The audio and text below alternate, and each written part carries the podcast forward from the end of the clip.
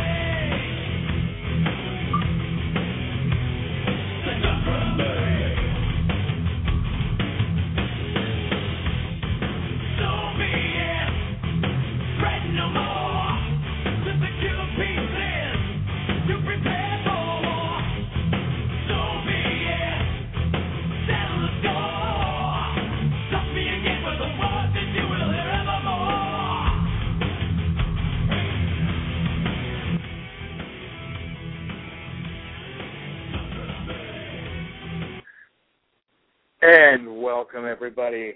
You are listening to Voice of the People USA Radio live, coming to you from Hazleton, Pennsylvania, land of the occupied. I want to thank everybody for tuning in tonight. Obviously, we have a very special episode tonight, and this is the America is Under Siege series, part number two. And it is titled Dark Side of Legal Immigration. And our very special guest host tonight, well, special guest, excuse me, will be none other than Mr. Dan Digger Amato of diggersrealm.com, and we're obviously very excited about having him join us. And he is actually calling in now. Hello, Hey. sir. Hang out. Hi, how you doing? All right. Just doing my little intro here, so give me one second if you would. Just so everybody Yeah, go for it. knows. Obviously, Mr. Dan Amato is a legend when it comes to immigration enforcement, when it comes to telling the truth that the mainstream media ignores. Truly, the one person responsible for motivating me and motivating many, many countless other individuals to get involved in the movement to secure our country, to protect our country, to protect its citizens. And obviously, from a personal level, I call him a friend, and I call him somebody that's a role model to me. So we're very excited to have him here. It's his first time ever calling in on this format. He used to come in on our other radio show that we used to have on the other station. So we're happy to have him. And calling in very soon will be Mr. Andrew Woodring and Mike Jacobsen. They're running a little bit behind tonight, so they will be checking in with us shortly, just so everybody knows. And everybody else out there listening, I want to thank all the good people, all our friends in the immigration enforcement movement, from Barbara Coe to Jeff Schwilk to, uh, oh my God, there's so many, Chuck Hammer, everybody that was sharing these emails and really letting people know what's going on for tonight's episode and putting it out there that Digger's going to be our guest. So thank you, everybody that shared, our friends in Arizona, our friends in California, New York, New York, New Jersey, everywhere across the country. Thank you. Now, the other night, I did one of my little rant episodes. It aired at 2.30 in the morning, and it was listed as the hour of rage with me. It became an hour and a half, of course, because, well, I never know when to shut up. And I got to say a special thank you because I know we have quite a lot of listeners that were on that show joining us tonight. And it blew my mind that so many people actually tuned into that show. So thank you, everybody. It's an odd time, and there's nothing more than listening to me go off like a friggin' wild man. But I got to say, I'm always, always, always taken back by all of you making this show special. And the countdown is still on. March 10th and March 11th is when Voice of the People USA actually goes into the studio. 1460, I believe it's 1460, yes. 1460 WIFI radio, and that obviously cover, covers the Philadelphia, Southern Jersey, Northern Jersey, New York, Maryland, all that good chunk of land there. So we're going legit, as well as LA Talk Radio picking us up. So not only will you have this format, but this show will be heard by even more listeners and more people actually on AM radio. And again, that's because of all of you. So I gotta thank you for that. And looking forward to the opportunity. I don't know how the hell I'm gonna pull off, you know, all of us sounding professional in the studio. It's gonna be kinda hard, but so be it. Getting into one thing real, real, real quick, and then we're gonna move right into Digger. Want to talk about well, I spent enough time on Facebook censoring free speech, so I guess I'll shut up with that. But seeing the the ads, the advertising, if you will, for the one million Muslim march set to take place in Washington D.C. on the Fourth of July. Well, I checked out the website, and I think it's one million Muslim march dot net. I believe it's dot net or dot com, one of the two. Pretty sure it's dot net. And when you read what the march is about, ladies and gentlemen, they're not talking about everybody, let's be united and harmoniously stand together and celebrate a religion. They're marching on our birthday to talk about how bad America is, to talk about how good having mosques at World Trade Center site and Shanksville and everywhere else is, and talking about the pros of Sharia law and talking about the pros of the Islamic faith. I am not opposed to a religion. I'm not opposed to Muslims. I'm opposed to the radical elements. So, holding this march on this day, they're doing it for a reason, okay? And as long as they're legal citizens of the United States of America, yeah, you have your right to protest, you have your right to assemble, that's fine. But just know that we have the right to assemble and protest you. And that's exactly what we're going to do. We're going to be joined by a lot of people from around the country. I put this up on Facebook as an event. When you get past all the I'm going to kill you, I'm going to kill your family, burn in hell, evil American crap, we actually got down to the core, found a lot of patriotic people that actually believe this is the wrong thing to do at the wrong time, and they're going to join us. And for those that can't join us in Washington, D.C. on July 4th, we are going to have rallies being set up in their in people's states, in their cities, in their states, whatever, to run in conjunction with this protest taking place in D.C. So, since I've been getting so much heat for that, and I figured it's only a matter of time before Facebook eliminates that account too, that I would get into it just a little bit and touch on that now. So, on Facebook, the America Rising profile, or Daniel Smeriglio, or Voice of the People USA radio fan page, check it out. Learn more. The links there to the event, and we will be doing a couple shows to focus on that one coming up very soon. With that said, I am finally, finally, finally going to stop talking so much. And here comes the segue, Dan. Are you ready? Ladies and gentlemen, my fake drum roll. I don't have one to play, so imagine a drum roll playing in your heads, everybody. And welcome to the show, Mr. Dan Amato. How are you, sir? Thanks. Thanks, Dan. Good to be on. Uh, I appreciate you coming on here tonight. Now, first things first, I want to touch on Shenandoah.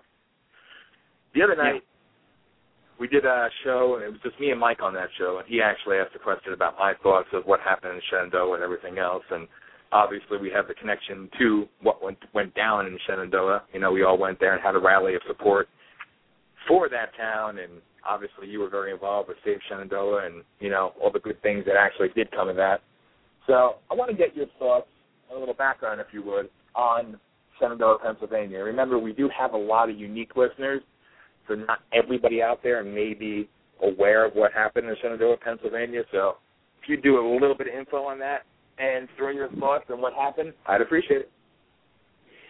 Well, sure. I mean, uh basically what we had happen out there is uh I consider it just a fight. Uh there was a bunch of teens, like five five teens that went to a little carnival during the daytime in mid uh, 2008, and they had a little carnival that they have up there all the time. And I guess these teens, uh, some of them football players, uh, one one who uh, was a volunteer firefighter. You know, just your average small town teens. I, I don't know if people are aware. Shenandoah's small. It's about 5,400 people. It's an old mining town that's kind of gone gone down over the years. Um, you know, uh, with the with the mining, the coal mining, um, slowing over the years, and these teens were out and they were doing what teen boys do. They were drinking underage and they were wandering around and they they were going through a park and they spotted it was about 11:30 and they spotted um this this guy with an underage girl in the park and he turned out to be his name was Luis Ramirez and he turned out to be an illegal alien. Now, of course, they didn't know that at the time. They didn't know any of this at the time. Um they were asking basically they asked the girl uh what are you doing here in the park alone with this guy? I mean she was 13 or 14 i believe at the time.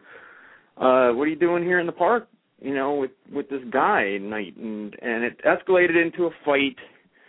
Um ramirez and them got in a fight. They knocked him down and words were spoken. I'm sure ethnic slurs were thrown because he was he was mexican from both sides uh in the testimony during the trial from both sides the ethnic slurs were thrown and nobody knew who said what. Uh but they got up and and they walked away. They the teens walked away after the fight. I'm sure they were shouting back stuff. But ramirez i guess called some of his friends. He had time you know to call his friends. He could have he could have left. They could have all broken up after the fight.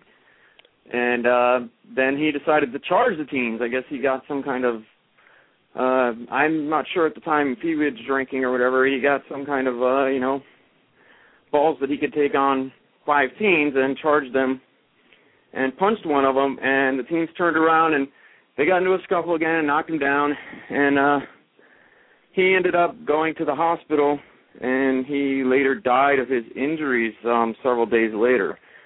I want to make it clear that the teens were at fault as far as drinking underage they were at fault as far as fighting and being out at night but what escalated beyond that is they were charged not with just assault. Two of the boys were charged with murder. Um, another one was they were also charged, of course, with underage drinking, and one with providing alcohol to them for being underage. And they were also charged by the state with what's called ethnic intimidation. And this is where your hate crime and civil rights thing enters the enters the picture and it was spurred on a lot by the racial groups of uh, the Hispanic quote Hispanic Latino groups, LULAC, MALDEF, to file these ethnic intimidation charges against them as a hate crime, as if they attacked him simply because he was Hispanic. So they ended up going to trial for this. Uh, Brandon Piekarsky and Derrick Donchak ended up going to trial for this, and they were um, found not guilty in 2009 of the murder and the ethnic intimidation charges. Now, I want to make it clear here exactly what ethnic intimidation means. Uh, the offense defined under the state statute is a person commits the offense of ethnic intimidation if with malicious intention toward the actual or perceived race, color, religion, national origin, ancestry, mental or physical disability, sexual orientation, gender, or gender identity of an individual or group of individuals. So that's what it was defined as. It is definitely, um, you know, hate crime, but it's the state level hate crime, not a federal level. And they were found not guilty of these charges. Um, and what happened after that is Governor Ed Rendell, Ed Rendell of Pennsylvania and these groups decided to file with the federal government, the Civil Rights Division of the Department of Justice, to then go after these teens. And they were both uh, Brandon Piekarsky and Derrick Donchak were cleared of all the ethnic intimidation, so they were found not guilty of these hate crimes and the attack based on race. And they were also cleared on the murder. They were convicted on simple assault, which I agreed with. I followed the trial day after day, and uh, the transcripts and that.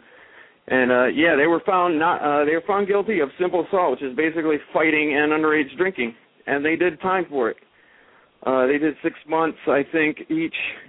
Um, During the trial, the pathologist who examined Luis Ramirez's body said that his the cause of death was his head striking an inanimate object or a an object that wasn't moving. Um, during the trial, the question was whether one of the teens kicked him in the head and caused his death. Well, of course, with the pathologist saying that his head struck some uh, an object, which was the ground, you know, a curb, it was on the cement, and not being struck by a moving object, which would be a foot, that is why they were not convicted. Now, the federal government stepped in and decided they wanted to make this about a hate crime, and they couldn't charge him under the hate crimes law, so they went to an obscure section of the Federal Housing Act um, to charge them on this, and they brought them to trial on this, which is, uh, you know, Fifth Amendment violation on the con- under the Constitution of, of double jeopardy. Now, the, the it's basically that they were charging that they attacked Luis Ramirez simply because of his race. And that's exactly what the ethnic intimidation charges were at the state level. They were found guilty of these charges, and the Department of Justice released a a statement after the trial that said, "quote This is from the Department of Justice Civil Rights Division. Maisha Braden was the one that charged them, uh, prosecuted them. Said the jury found the defendants guilty of violating the criminal component of the Federal Fair Housing Act which makes it a crime to use a person's race, national, national origin, or ethnicity as a basis to interfere with violence or threats of violence with a person's right to live where he chooses to live. So they charged them under the Federal Housing Act and said that they denied him the right to live wherever he wanted to, even though he was an illegal alien, simply because of his race. Now, they were found innocent and acquitted by a jury at the state level of the same charges that they attacked him based on race the federal government charged them that they violated his rights based on or his right to housing based on race. That's double jeopardy. Um, they were charged twice. Basically, the reason we have the Fifth Amendment in the first place is so that you know uh, sovereign government um, cannot charge you under this charge you over and over with the same crime until they get one jury to finally convict you. Now they were just convicted, and uh, the end of last year and they were just sentenced in a couple of days ago, about a week ago, to uh, nine years in prison each. So these these teens that were 17, I think 17 and 18 at the time, 17 and 19 at the time, are now to serve nine years in prison. And we went to Shenandoah uh, in August 2008, right after the incident occurred, and and and we we told Shenandoah when we were there we had 600 people show up out of a town of 5,400. So more than 10% of the population showed up for that rally. And we told them at the time, this is not about what happened that night. This is about making these two into poster children of a racist America. And later on at the end of that year, after we had that rally, uh, the Puerto Rican Legal Defense and Education Fund, PROLDEF, actually filed with the Organization of American States, which is a group in Latin America that we've actually signed on to a charter with them that this was a sign of how Hispanics are not treated fairly or not treated uh how did they put it? Hispanics are not being protected in the United States. And they cited the Luis Ramirez case as an example of this that that that the United States is basically a bunch of racists who just beat Hispanics and Latinos and kill them and nothing's done about it.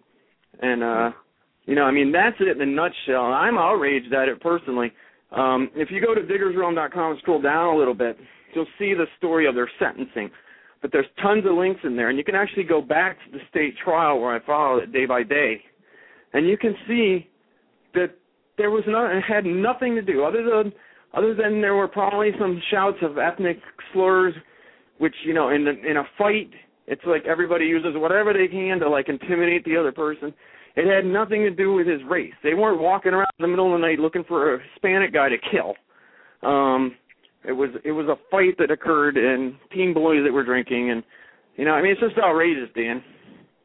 Yeah, it, the whole thing, you know, about Hispanics not being protected in the United States of America. You know, I, I gotta say that yet again, leave it to them to put a race to illegal because they're they're the first ones to do that. Illegal does have a race in their eyes only because it paints America as being the big bad scary individuals that go around and beat up anybody and kill anybody who doesn't look like them. You know, and it it blows my mind how this I mean, murder is murder and murder is wrong, all right? And nobody is disputing that. We've gone over that a thousand times. But it's amazing how the case of Luis Ramirez was exploited and propagandized and used and the federal government's involvement and the state government's involvement to really set an example and to make an example out of these individuals and this situation. But what I wonder is why is it that the thousands and thousands of American citizens, including Hispanic citizens, African American citizens, Asian citizens, Irish, the list goes on and on and on, that have been murdered at the hands of illegals since just 2001. You know, how come we don't hear the stories about that? How come there's no? Yeah, well, I mean, like look at it this way with the with the Chandra Levy thing in in Washington D.C. where she was killed in Rock Creek Park. It turns out, you know, years later, later it had nothing to do with Gary Condit. It had to do with the fact that an illegal alien killed her, as she was Jewish, and you know, I mean, if we had groups like these racist groups like La Raza and the you know MALDEF and these race-based groups who just want racist, you know, their race to succeed and everybody else to fail. If we had groups like that that were were that appalled at it, uh, that guy would be a poster child, you know, across this nation of, of why we don't want illegal aliens here. But you know what? There's no group like that for us. There's no group like that for Americans. Um, so it's we didn't file with the United Nations, you know, a report that Americans aren't being protected from illegal aliens based on the Chandra Levy case, like they did with the Organization of American States. Yeah. You know, I mean, there is no group there. It's, it's ridiculous. It's ridiculous, and it happens every day. Um, you know, there's there's many people that are killed every day by illegal aliens, whether it's through drunk driving, murder, um, the drugs they supply us. You can't even count the number of people that have died from drugs that were supplied from Mexican cartels. Um, you know, just the list goes on and on and on as to the number, but there's no group out there. Well, exactly. And even, you know, this is one that really gets me too. And again, I said the other night that I'm not going to be purposely singling out Hispanic illegals, but when the majority of the crime comes from that, you know, individual group, well then, we're going to talk about it. Mm-hmm. And uh, one other thing I'd like to point out, and I mean, it, a lot of people, you know, when I bring this up, they're like, "Oh, well, they kind of deserve to go to jail, or it wasn't double jeopardy, or they don't want to hear it because they don't want to defend these boys who got in a fight and the guy ended up dying in the end. They don't want to defend that. Um, of course, they most of these people don't go over the trial transcripts and realize that the cause of death was not from the impact of a blow; it was from the impact of him hitting the ground um, they don't want to look at that. But the fact is, the federal government is overstepping here time and time again, and specifically the civil rights section of the Department of Justice. Okay, they wouldn't go after the Black Panthers. They wouldn't go after groups like that. But they would go after, you know, they the Civil Rights Division is the same group of people in Washington D.C. and the Department of Justice that went after Border Patrol agents Gary Brugman went after Border Patrol agents Ramos and Compean, went after uh, Sheriff's Deputy Gilmer Hernandez. All these people along our border preventing illegal immigration, preventing drugs from coming into our country, they're being shut down by the Civil Rights Division, the same one that prosecuted Piekarsky and Donchak. It's concerted. It's a concerted effort for anybody that's going to stand up against illegal immigration, or anybody that happens to be involved with an illegal alien in a fight or or even like saying something bad to them, they can prosecute you for violating their civil rights. And it's just like it's like the federal government's just just stepping in and making uh you know a big broad statement here. It's not just this one case. It's it's the case of the border agents. It's the case of anybody that's trying, you know, to interrupt uh the flow into our country from the southern border. Yeah, you know, and what I like is who steps up and says that when we get, you know, when we hold our rallies and do our things and whatever, when you get the I'm going to kill you, Gringo, and your family, MS-13 is going to be waiting for you, and all this other crap. I mean, who's there to, you know, get us and defend our, you know, our safety and keep us, whatever, free from harm? Even when we went to Arizona, I brought this up, and I'll continue to bring this up. You know, Department of Justice and you know Homeland Security, they were there.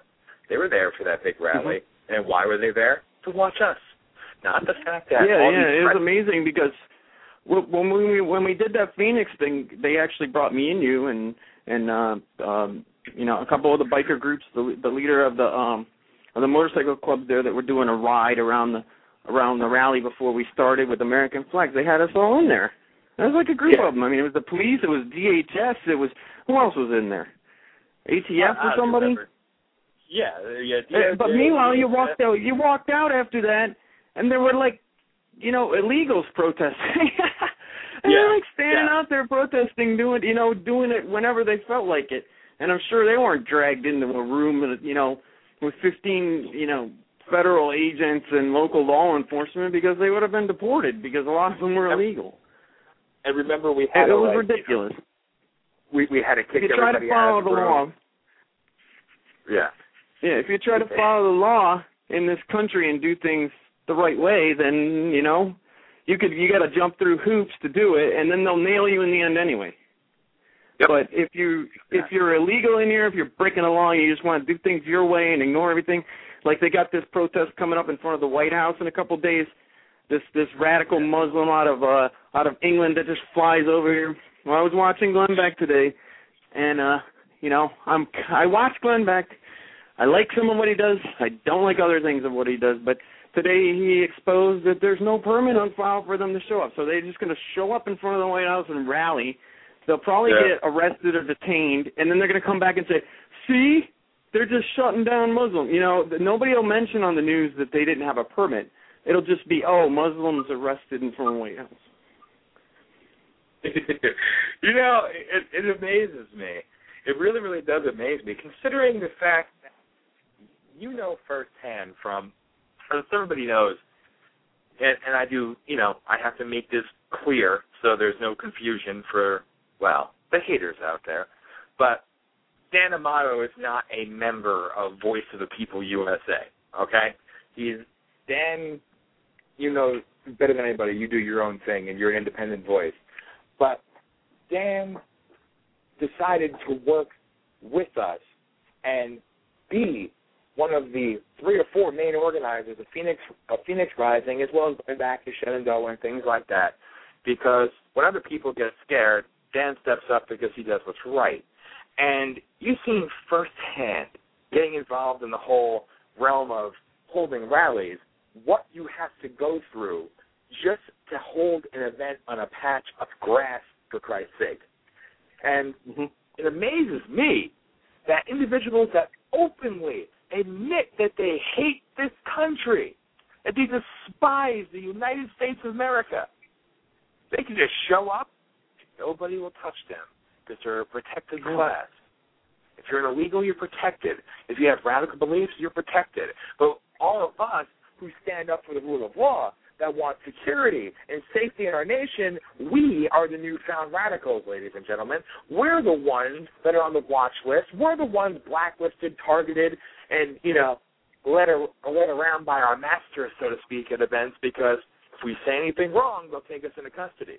A complete violation of our rights, but it's amazing to me how these individuals get away, literally and figuratively, with murder and are able to do whatever the hell they want to do in this country, and nobody addresses it. And and Well, that comes back to the Alamo. The. Alamo rally, uh, the same thing, you know. I mean, we we were set for ten, ten, ten, and uh, you know the the the powers that be in San Antonio, you know, uh, that that issued the permits and that they shut down the rally, and we had organized this, and it was all it was all set. And they decided they didn't want us there, so they just upped the fees and they upped the fees and they upped the fees and and I'm guaranteeing you these Muslims are going to show up in front of the White House. These radical extremists are not having any fees imposed on them that that that are going to prevent them from doing this. They have no permit, first of all, so they are they aren't exposing themselves to fees by not even getting a permit. But yeah. it's it's just goes back to our government once again punishing the people that are here who work a job, who pay their taxes, who don't break the law, who just want to have their voice heard. who want to rally people together because you know what? We're rallying people against what they want to do. That's what it is. The federal government doesn't want border patrol agents along the border. They want illegals here, and we're rallying people and getting people together to oppose that. And they don't want it to happen. So word comes down, you know, to to make it as difficult as possible on us to where we can't say they're violating our civil rights exactly, but they're doing it through a poll tax. It's basically a poll tax, which is which is what the South had on blacks to prevent them from voting. They just price it out of the market, so they they can you can't come back and sue them for violating your rights, but at the same time you still have the right to vote, but only if you have enough money. And that's the same thing. You have the right to rally and protest if you have enough money. That's it. Yeah. It's a poll tax. It's a it's a protest tax. It, it So I know. It blows my mind, and I still, still, still, still go back to how many in the federal government from both sides of the aisle, and even groups out there that are supposedly opposed to the illegal alien invasion, for years and years and years, hell, over a decade now, we've been hearing the same number that there's 12 million illegals in the United States of America. It was just this past year that they said, well, now there's 11 million. I enjoyed that. 11 million, ladies and gentlemen. Yeah, we, we had a mass migration out of America. Didn't you know? when I Um, started covering illegal immigration in 2003, they were quoting that 10 to 12 million illegal thing. Yeah. And uh I think anybody in this country that actually looks around honestly and thinks that there have been no increases in illegal immigration or babies born to illegals because anchor babies in my opinion illegals. They are. They're they're dubbed by the government as citizens, but you know what? It shouldn't be that way. Birthright citizenship needs to be repealed and uh, clarified that the parents of a child have to be at least one of them an American citizen. You can't come here on a student visa, have a baby, and have it be, you know, I mean, you can't even be here legally and have a baby and have it be an American citizen. It still goes back to your country, uh, uh, citizenship for the baby. And uh, but anybody who looks around honestly, unless you're lying to yourself, and thinks that this country has had no influx. I mean, all you have to do is go on the web. No influx of illegals in the last eight, nine years. No increase at all, according to them. 10 to 12 illegals still here. 10 to 12 uh, million illegals every time they open their mouth. I mean, come on, you Yeah. can't lie to yourself like that. They know what they're doing. They know they're lying, and they keep doing it. And Good. that's that's Well, even more it's it's frustrating. It's frustrating that they can openly lie to you, and everybody out there that's listening, they're lying to you. They're saying they're saying that, and they know it's not true. I mean, if anything should get you more more frustrated and angry, that would that should do it. Because I mean, it's the federal government, it's Janet Napolitano, it's it's these people who say they're protecting your rights under the Department of Justice, and you know they're quoting lies. It's like, come on, we're yeah, smarter than I that. Mean, realistically, everybody listening, I mean, anywhere from 35 to 42 to 45 million illegals is a more realistic term as to what's actually in our country. And even go back to the healthcare argument. Imagine if you took out the illegal alien numbers in the healthcare, how many people are uninsured in the United States of America. Well, I know one way to solve the problem. And so many, so many that are out there supposedly fighting for you and standing up for you and all that other crap. You know, they want to say that illegal immigration is an issue, but it's not an important issue. It's about number six or seven on the list. Like I've said before, Yeah.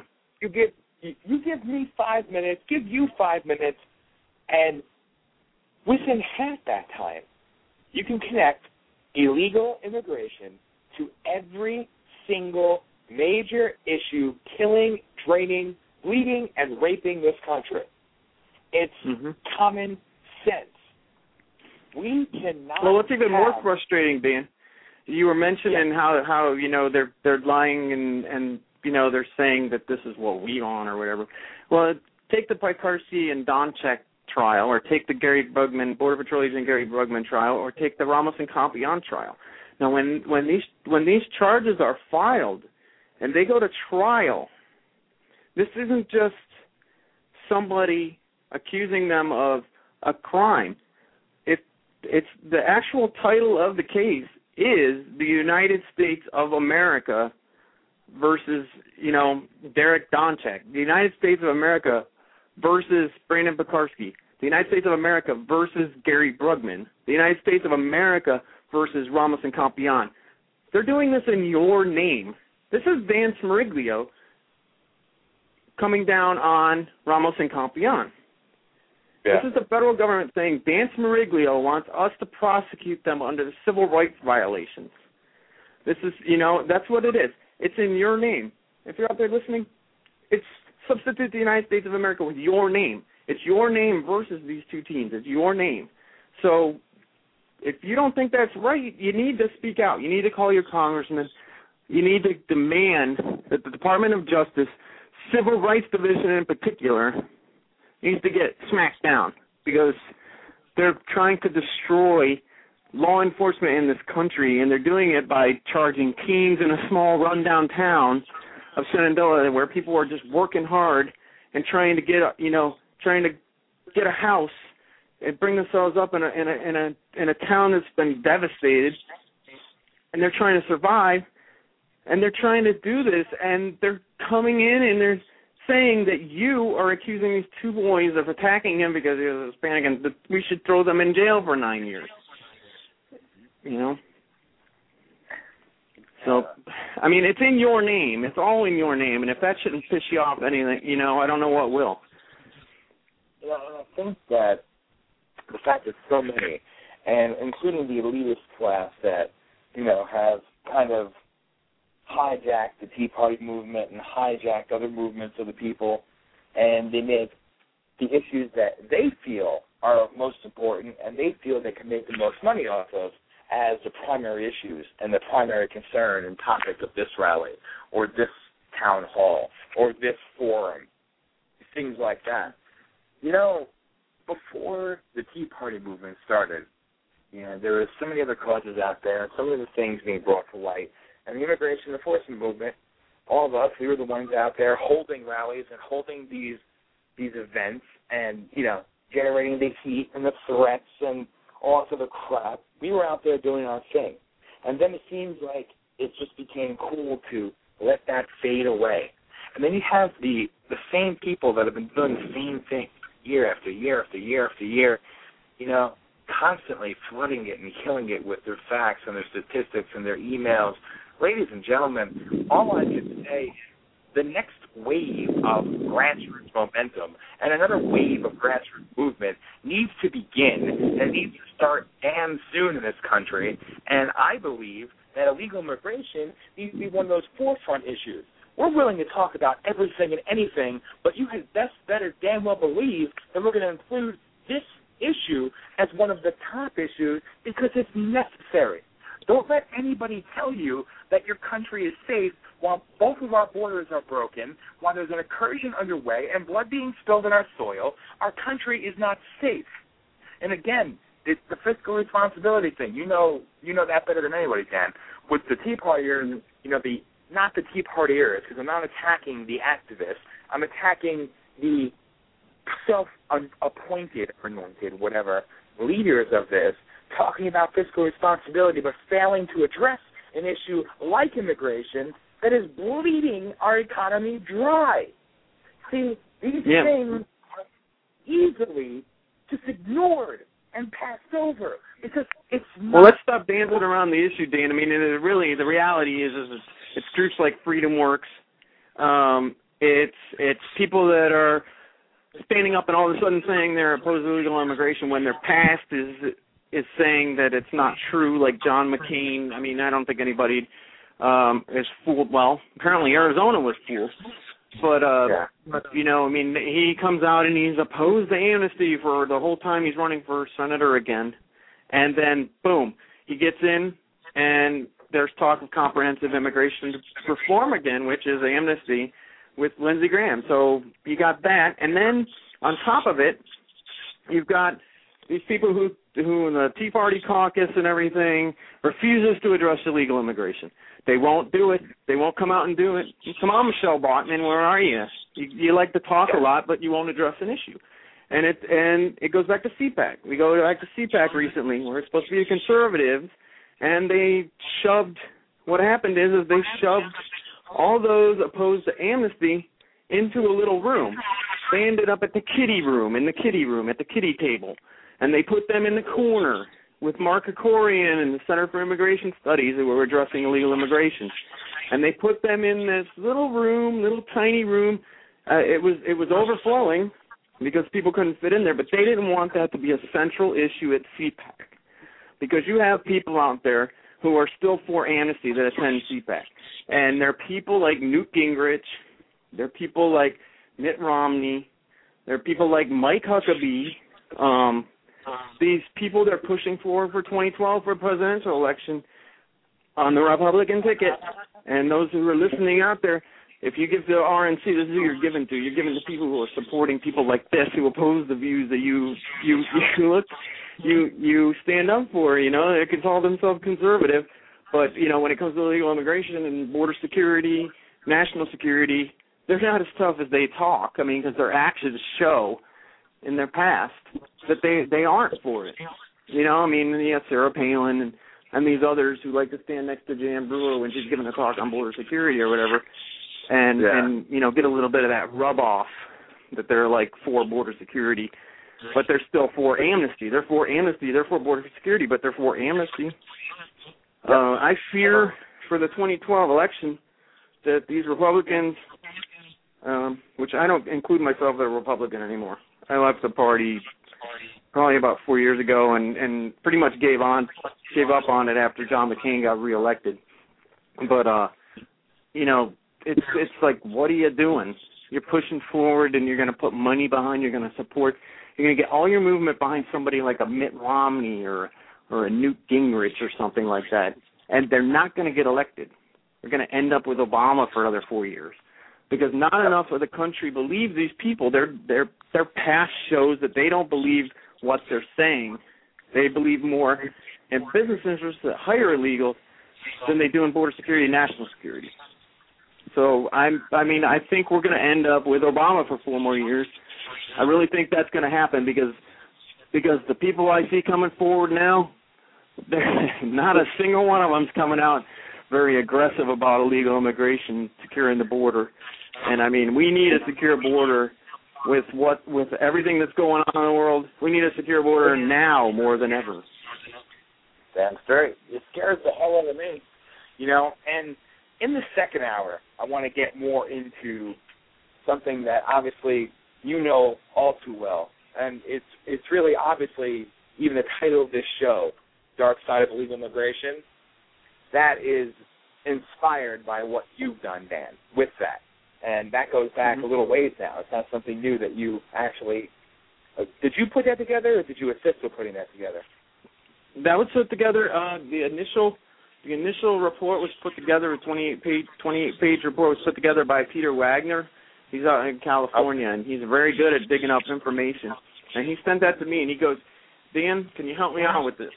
And I went through and I, I edited it for the web, and and I put it online, and that's that's uh, that's about the extent of my involvement as far as um as far as as helping him on that. I mean, I did a I did a little research on on the individual parts of it, and had to take some links out that were dead and stuff like that in the past. And there's probably still some dead links on there now because it's been years. And there's hundreds and Yeah. hundreds of links to proof of what he says. So yeah, but that that report basically covers everything from you know education to healthcare to to the gangs to the you know the issues we're facing in this country. It, it, they all tie to illegal immigration. Yeah. All right. And now I see Connie. Hello to everybody in the chat room, and I also want to welcome Mike Jacobsen. You are on live with us, so thank you, Mike. Um, get Sorry it took me so long to get on. That's okay. And what, what I was saying though is, second hour, I want to get into specifics about. And Connie, I did see this with the MS-13, with the Latino Kings, with the different type of um, drug cartels and things about crimes committed here, because something that the America is Under Siege series is dedicated to is not repackaging and reselling the problem. It's about finally going out in a more public forum and calling it what it is, calling illegals what they are. actually addressing and being specific about the crimes committed, about the assaults, about the racial killings, about you know, you've gone back to Newark the African Americans lined up and shot in the back of the head, with you know the rapings and beatings of children with Down syndrome and things like this. There's, there's a whole list of things that I want to get into because it's important to put this story out there. Like we said in the last show, and like you and I spoke about years ago, Dan, and you were right with this. And like I said last time, I don't think I was quite there yet or didn't understand it enough. But that's what needs to be done.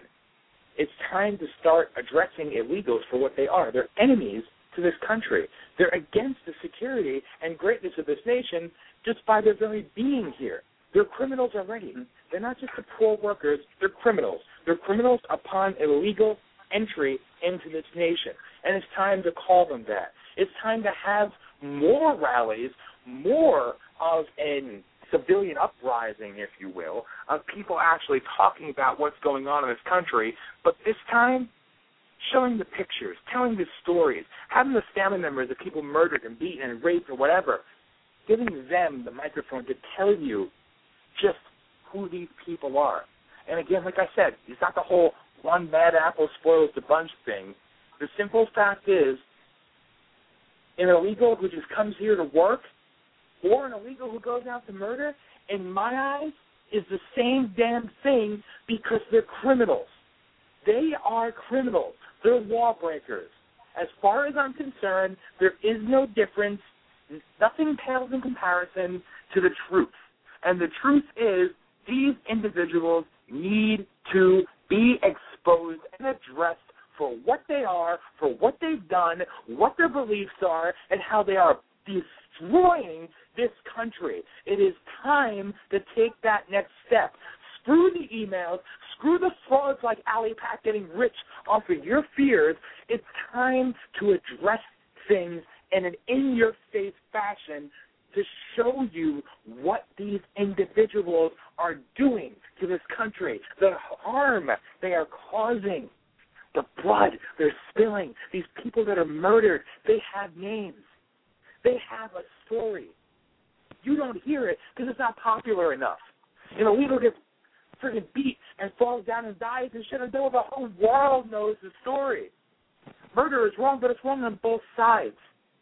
It's wrong on both. Well, that's why I wanted to cover that case. You know, from the beginning of this, the reason I wanted to lay out to, to your listeners, and I know some have maybe dropped in or dropped out uh, since we began the conversation, but the reason I wanted to bring it bring up the Piekarsky and and Donchak case from the very beginning is because that's a classic case that the Department of Justice Civil Rights Division is going after now at the behest of people like Ed Rendell, Governor Ed Rendell, who thank God is not our governor here in Pennsylvania anymore. But uh, he actually requested the Department of Justice based on the fact that he got support from groups like MALDEF and LULAC. They supported him and helped to keep him in power. Um, one of the people, um, Agapito Lopez, was uh, Dr. Agapito Lopez, uh, was on the um, what that Hispanic Outreach or Hispanic Partner Coalition for Governor Ed Rendell at the time, and uh, Lopez pushed to get these kids prosecuted. And he actually, when we held our rally in uh, August in in Shenandoah in 2008, um, Lopez held a quote unity rally in Shenandoah at the same time we were having our rally uh, of just like the groups like LULAC and PRLDEF and and Maldef and all this, and and he uh, helped to, you know, he he went through the governor to go to the Department of Justice Civil Rights Division to make examples of these kids, and the reason they're doing it is because they want to shut people up and they don't want people to see about the gang problems. They don't want people to see about, you know, the things that you're talking about. How people are, how when the shoe's on the other foot and an illegal gang member kills an American citizen, it's not a big deal.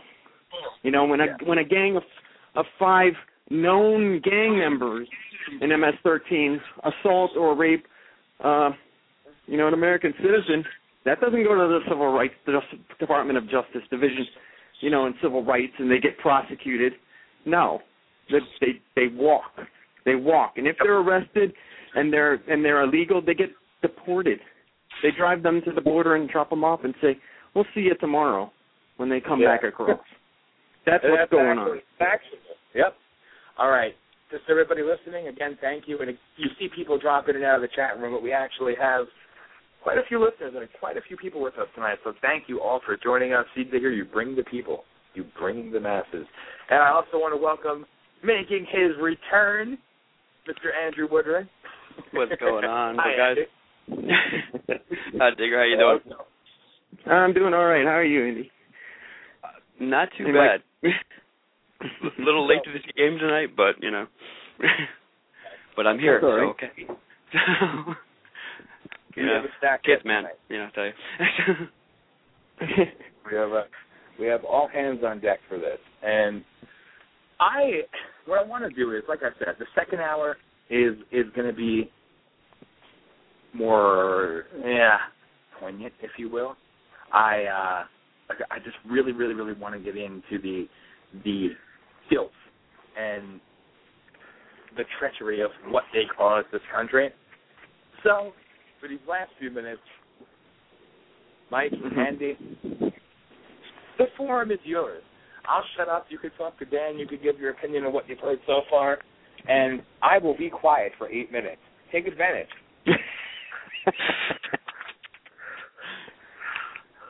All right, well, I'll lead it off. I mean, I I got a few minutes go. head start on Andy as far as listening to it. Andy, I Yeah, I was got on a couple minutes minutes before you earlier for it, today. Mike. So, all right, well, I, I agree with the fact that pretty much any illegal that crosses the border is a criminal. Now, I I will argue a little bit in saying that it's just as severe. I mean, I know both you guys probably feel a little bit different about this, but uh, as far as severity, yeah, I mean, when one commits a crime here, it is a much more severe thing, and I do personally feel it should be prosecuted rather than having a person dropped off at the border and saying, "Well, you've been bad, don't come back." But we both know our border's a joke, so we'll probably see it tomorrow anyway. However, Well, I mean, I have that word. do not- um, I Mike, do not Mike, this is Dan. This is Dan. It it um Amato Digger, not not not Smeriglio. Um, sorry, I know some border patrol Dans. agents, and what happens is when they are caught crossing the border, they're taken and they are processed at a border patrol station. Now they're held there. They put them all on a bus and they drive them back to the gate, uh, at the bridge or the gate to Mexico, and they drop them off and they walk back in. And some of them Mhm. yell back at the border patrol, "See you mañana," you know, "I'll see you tomorrow." They keep Right. coming. The problem, the problem with it is, Mike, uh, and maybe I wouldn't go as far as as uh, Smeriglio would on saying that they're all equal. The problem is that the illegals who come here to work are a big cloak to those who are coming in with criminal intent. Um, the the the percentage of rapists, um, uh, pedophile, pedoph- pedophiles, and and drug dealers, gang members, and stuff like that that are coming across with the illegals is higher than you think it is. It's it's it's a good one in four. And the problem is is at the border we only catch one in four people. For every person we catch, three make it in. So the chances of of a criminal making it into the country is is very high. And there's nobody there to stop it. So it's almost it's not that they're the same as those criminals. It's the fact that they're allowed to mingle among them and and and get smuggled across. So if we don't stop illegals that are coming here just to work, as they say, the the chance the the fact is is that criminals are going to be getting in as well. So I mean, where I, do where I do we draw the line? With that. Yeah, I don't disagree with that at all. I think that you know the security does start at the border, and I, in my opinion, no one should be allowed to cross illegally. Um, my one question I kind of started to say on this on the last show I was on was, how do you feel about increasing the limits to uh, legalized citizens coming to this country? Well, as me far as coming from a personally- legal way, as far as I understand, there is a cap as far as how many people per year can legally immigrate per country to the United States. Okay, I so might be wrong what, on what that, do you but- suggest? Uh, what do you suggest that limit should be? Should that limit be set by the number of people who want to come here, or should that limit be set by by the people who are here as citizens? That I don't have an answer to. Well, obviously, I I, would- mean, my opinion, I obviously, would I think the citizens of this. It's documented before anything else. I, I think the start is to document people coming across, and the way to do that is to have Well- a legal way for them too. Because if you don't, Well, then there is a obviously legal you're way. going to have people trying. Well, yeah, the, the problem is there that are there, are, there problems. are le- there is a there is a legal way for people to come here. The problem is that there's such a backlog of it. I mean, there are people in countries not not not like uh, Mexico where they're right on our border. Uh, there's country uh, like the Philippines. There's countries like uh, Europe, places in Europe where people have applied to come here. Um, places in the Eastern Bloc that used to be part of the Soviet Union who have not now think about it, the Soviet Union's been gone for quite a while. The people that live there now that are youth uh, did not grow up under the Soviet Union, and they apply to come here legally, and they get stuck in the system for eight years. I mean, it just doesn't get processed. Um, it's not it's not the number of legals that we allow here. It's the fact that there's a roadblock. There's a there's a um, you know, there's a it's it's a, it's just it's system is messed up. Put it that way. I think we allow enough uh, enough legals here. They should always be based uh, coming here legally on what's good for America, not what's good for them. Because there's plenty of poor people. I'd love to help every poor person out in this country or in this world, but it's just simply impossible. It's impossible to help every poor person in this world. And I mean, I know it pulls at everybody's heart. Everybody wants to help poor people, but you can't bring them here to help them. It just doesn't. It's impossible. I don't know if you've ever seen the Gumballs video from from NumbersUSA. In context, I mean, you you've got you take one million, you take one million people. Oh my God, dogs barking. You take one million people from foreign countries and bring them here legally, and you know, I mean, it's it's a drop in the bucket. And the fact of the matter is, is we can only support so many people in this country, based on our infrastructure, our schools, our hospitals, our law enforcement, um, uh, national security, uh, you know, like that. That we can only support so many people. You know, so we have to be able to put caps on that ourselves as citizens of this country, and we do that through our representatives in laws. Okay, that's fair enough. Has to be a, it has to be a cap because you can't just allow everybody that wants to come to the United States to come here because a quarter of the world would come here tomorrow, and it would it would be impossible to handle them all. Andy Wayne. well, I'd have to agree with Digger on that. There, you know, it doesn't matter how many people want to come in, or you know, how many people are asking to come in, or however. We need to set the boundaries of who is allowed in, because like Digger just said, everyone shows up, and then what the hell do we do? You know, as far as you know, housing, schools, jobs, everything else, you can't just allow. well, you hit the nail on the head right there, Andy. You hit the nail on the head there when you said everybody just shows up here because that's the way we used to do it. And I don't know if a lot of people realize this, but the the Ellis Island that they hold up as an example of the greatness of American immigration, Ellis Island was a complete mess. Uh, we had boatloads of Italians coming over and and everybody from that part of the world in Europe all coming. And the way it worked is they all got on a boat and they came here and then they got held up at Ellis Island and then we processed them. And the ones we didn't like, too bad. Get back on the boat. You're going back home. So the way we have it now is uh much better than the way we had it at Ellis Island because they get to stay and the, they don't have to sell everything and uproot themselves and show up at Ellis Island and get turned away. They apply from there and you know, I mean our system's messed up for getting legals here, but um it's just like you said, they just show up here. And we can't go back to that system. That was a ridiculous system, Andy. Mm-hmm. To Just show up. Oh, You agreed. hit the nail. Said that. you just can't you you can't just say okay everyone come on in you know Yeah. Because like you said there are every structure that we have i mean working and school and medical and government programs and everything can't take that kind of inflation so Yeah. there needs to be Well, I mean, look at it this way: if done. if they if if legal if uh, if if you had an open system like that, say say you have a small community like Shenandoah, 5,400 people, okay, with their high schools and their elementary schools and their one hospital or wherever they've got there downtown, the all of a sudden a thousand people flood into that into that community, low wage, low skilled workers uh, that just come here because they want to come here for a better life, and they each bring two children with them. Now you're Hmm. talking like 2,000 children that they're supposed to accommodate in elementary schools. Yeah, And, and, uh, you know, being a low-skilled worker, they're the not way gonna it is be- with class size. You know. So Yeah, and the classes you can't just would go take a 20, huge. 20 kids and make it 40 and have them speaking seven different languages. You know. So Yeah, but not only that, imagine the workforce. Say you say you were uh say you were working in construction. Now all of a sudden you went from competing against 20 people that were in the construction looking for a job to 100 people looking for that same job. Now, what do you think businesses are going to do? They're going to lower the wages on that because they have such an influx of applications. They can take the lowest bidder, the one who's willing to take the lowest price for the job. right.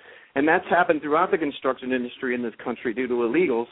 And throughout, um, a guy was arrested, uh, the lone protester they called him a couple years ago. He got so fed up that that illegals had come in and taken all his business. He was an independent contractor doing roofing, and they had swarmed in, and it just drove him out of business.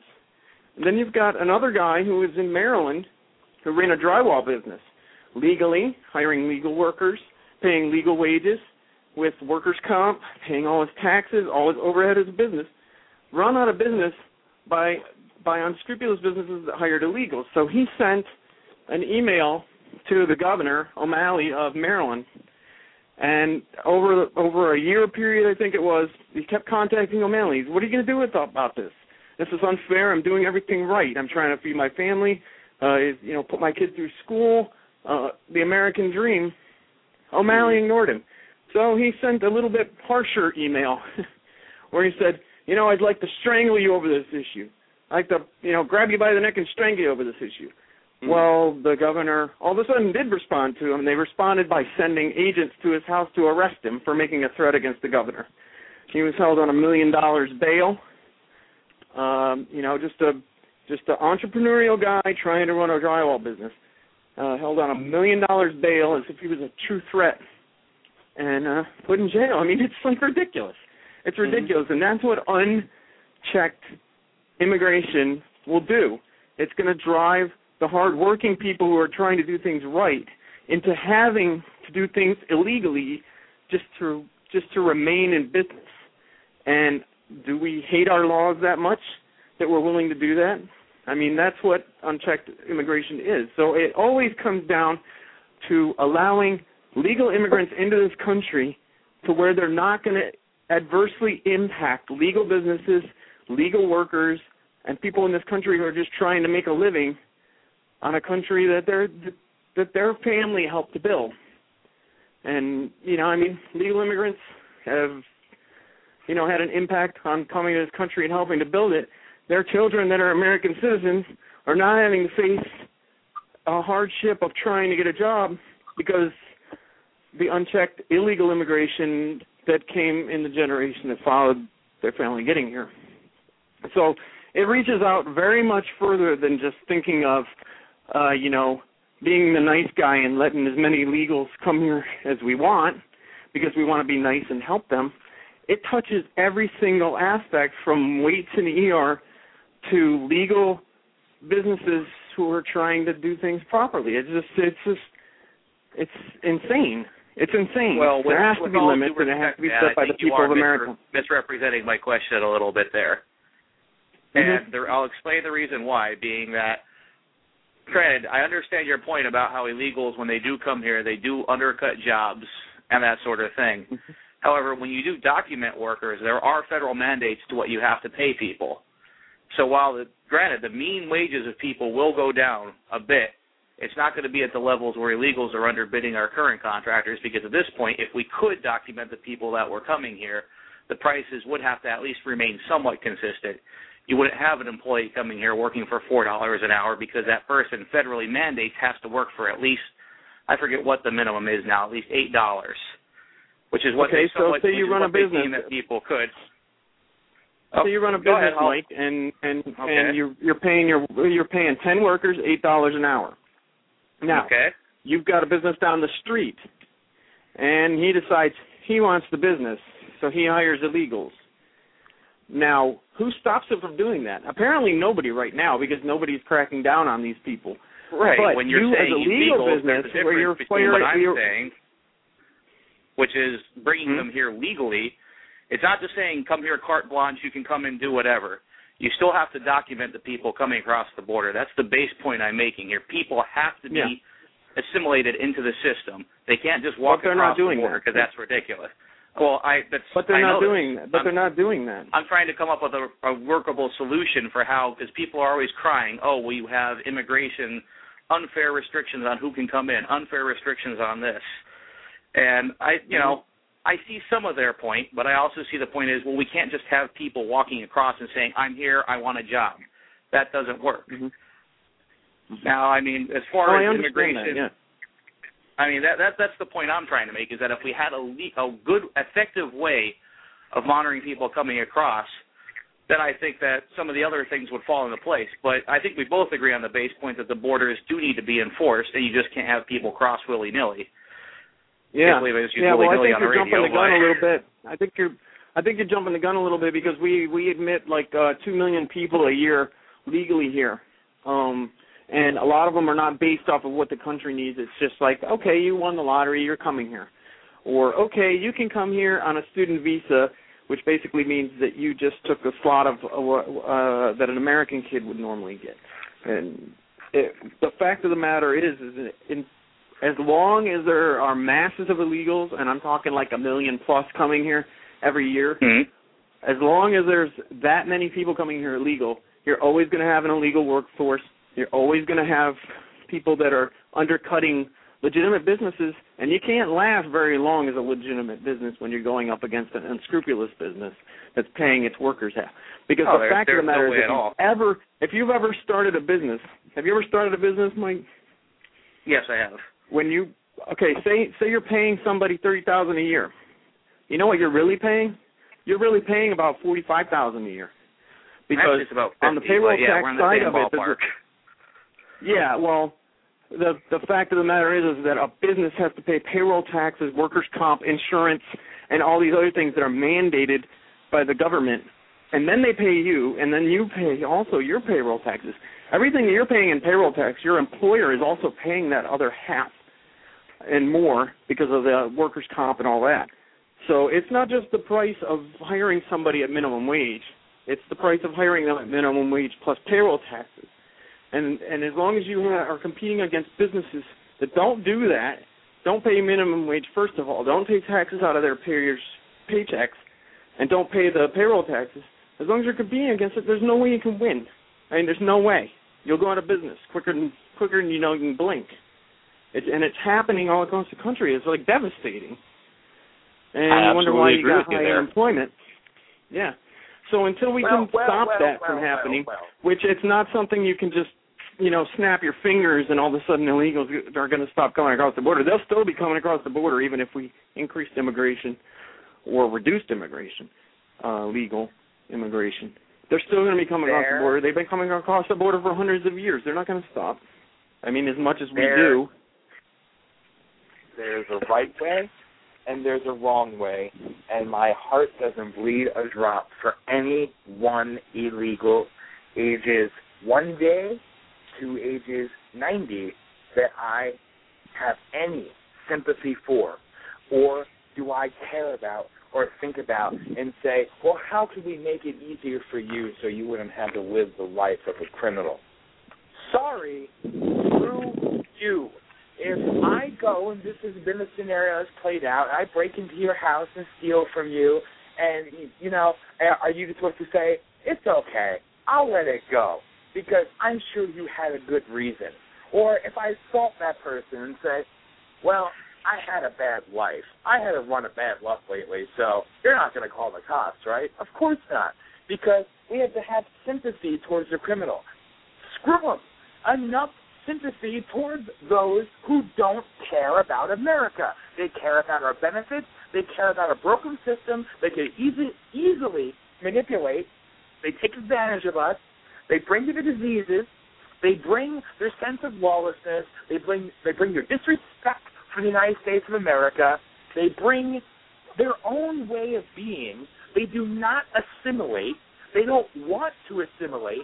They want to change, catastrophically change this country into something more like that of which they just left. If it's so bad, then why do you want to bring it here? Fix your own damn country. Fix the problems in your own nation. Do something.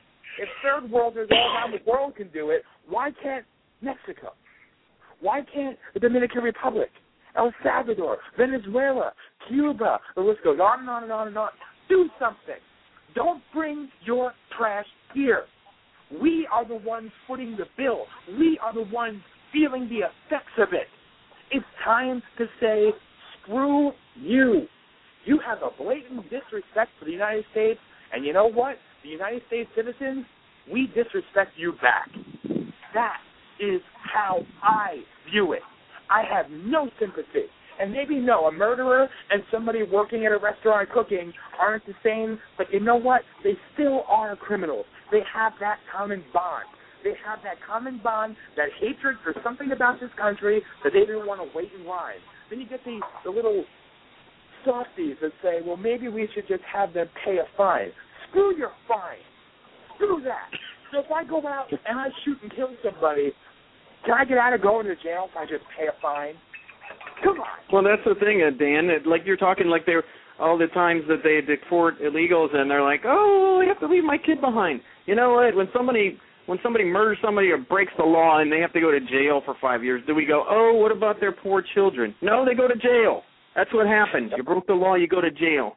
So every time I hear an illegal go, oh, they're going to ship me back and I have to leave my kid here. No, you don't. Take them with you, first of all. Number two, let's go cry about the people who are in jail that are American citizens whose kids, whose kids are at home and don't have a parent. Let's cry about them first. And I won't really cry about them because they're criminals and they broke the law and they're going to jail like they should. So it's it, I'm not going to cry for a criminal. I'm not going to cry for an illegal who gets sent home when they came here knowingly, had a kid, had a job, probably put somebody out of work, undercut wages, drove businesses out, um, inflated the the class sizes and our taxes of every little community in this country. So you because you have to go home back to your country that you left and came here and broke our laws and have you you have to take your kid with you. Too bad. Too bad. You know? Exactly. And and Andy, how do you feel knowing that your children, one of which is my goddaughter, how do you feel knowing that they're going to go into a system where it's now mandatory that they learn Spanish, where it's mandatory that they have their little multicultural diversity crap being crammed down their throats? The fact that they have to sit there and they, at a young age, are going to have to assimilate to other cultures when all should be assimilating to the American way of life. How does that make you feel? Oh, it's terrible. I said we've talked about it before, and I've even brought up. uh I said I think we talked about the last time I was on, where I said uh, this person thought I was very strange because I had said something um about segregation in our schools, and uh they were like, "Oh, different water fountains." I'm like, "No," and this is for you know legals, like just across the board. If you have 30 kids in the classroom and 10 of them speak Spanish and 10 of them speak English and 10 of them speak French, whatever, you know, why? How is it on the teacher, that one teacher, to have to be able to take care of those 30 different kids from three different languages and have everyone, you know, and that's if you're a legal citizen and you're Spanish speaking or you're English speaking, you know, homegrown, everyone should have the same rights, you know, to uh, education. So if you have to take, you know, the kids out of this class that are Spanish speaking and put them all into one class and give them the first class of learning English because you're you're here. Um, I think that is a thing. Uh, like I said, some people don't seem to get it, but you need to have that in our schools because you can't have all these kids falling behind. I mean, our our test scores are low. We're what like 15th in the world in education, and you can't just interject all those different types into one classroom and expect that one teacher to have to handle everything. So Yeah. Well, I agree, and I mean, I think that, the, uh, to give a story from when I was younger. I mean, I actually went through a, a similar program. Whereas, uh, well, when I first came to Pennsylvania from New York, I was a kid, but I had a very, very pronounced New York accent to the point where people could not understand a word I was saying. I actually had to be pulled out of class. I had to go to a separate speech class And for people to think that it's a problem nowadays to have to do that is kind of ridiculous. I mean, it, it happened directly to me, and I didn't think anything of it. They're like, you need to learn how to speak English better because the way you're speaking, no one understands a damn word you're saying. Mm-hmm. Well, the difference is is that you're an American citizen, though, and the taxpayers are paying for American citizen children's education. And if you have to go to a special learning uh, for la- whether it's language or special education, or you have to go to an extra reading class, I don't think anybody in America has a problem with that. It's when you come here as a well, not even necessarily a legal alien with children. Uh, if, if you even come here as a legal alien with children, I don't think that the the, the bill should be foot by the American ta- taxpayers to pay for you to learn English. I believe that groups that say they care so much about about legals and illegals, I think groups like La Raza should maybe step up and have English language classes on their dime. The ones that are getting millions of dollars from the federal government, the the, the groups like MALDEF, the Mexican American Legal Defense and Education Fund, maybe should pay a little bit into the education of the people that are coming here legally that that have to go to schools. Why should the American taxpayers have to not only bend over and at our current legal immigration laws with the visa lottery and all that, somebody rolls the dice and comes here. Why should it's supposed to be immigration all comes down to what's good for our country. If somebody's coming here and they're taxing our education system because they all move into the same locality, with having to have a bunch of special education just for speaking, then it's not a benefit to the United States. If you've ever looked at the cost of educating one child per year, at least according to what the education system currently charges, which is way over the top. I think it's like fifteen thousand dollars a year or something per student in some areas. Mhm. You're paying, you're bringing a legal immigrant here with maybe a couple kids, putting them in school, and all of a sudden we just went up fifteen to thirty thousand dollars in additional school expense for that locality because those taxes come out of the property taxes of people for for school. So why does Shenandoah, Pennsylvania, who gets uh, a legal immigrant there with two kids, all of a sudden have to pay fifteen grand a year more, in you know uh, of their education for their citizen kids who grew up there, have to be burdened with that cost? Is not in the best interest of the country to import people who are not going to put it this way early immigration italians stuff like that they came over here spoke italian. They taught their kids english. They had their kids taught english. And it wasn't in the school system. And it wasn't at the it wasn't at the burden of the of the community that they moved into that they teach them english so why well maybe the community picked it up but not the school system so why all of a sudden are we expected to to be burdened with this cost it's just it's it's a and there's no way they're going to put in fifteen to thirty thousand dollars just getting here as a new immigrant in taxes to pay for that. It's impossible. It's impossible. So that's. I mean, it. It's just like it's the stuff that's going on is just wrong. It's wrong, and anybody who reads just for a couple minutes on things will realize it's so wrong, and it just can't work like that. The the system the system is very very very broken.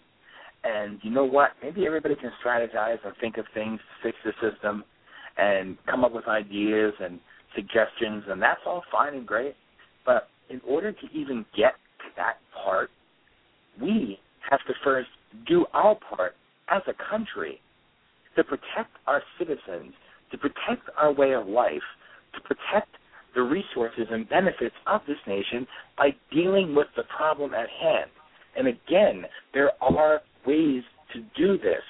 And my belief, and I'll just state it again, just because I'm repetitive as hell, is simply this. And this, some tell me I'm a radical, whatever. Businesses and landlords knowingly hire and knowingly rent to an illegal alien shut them down.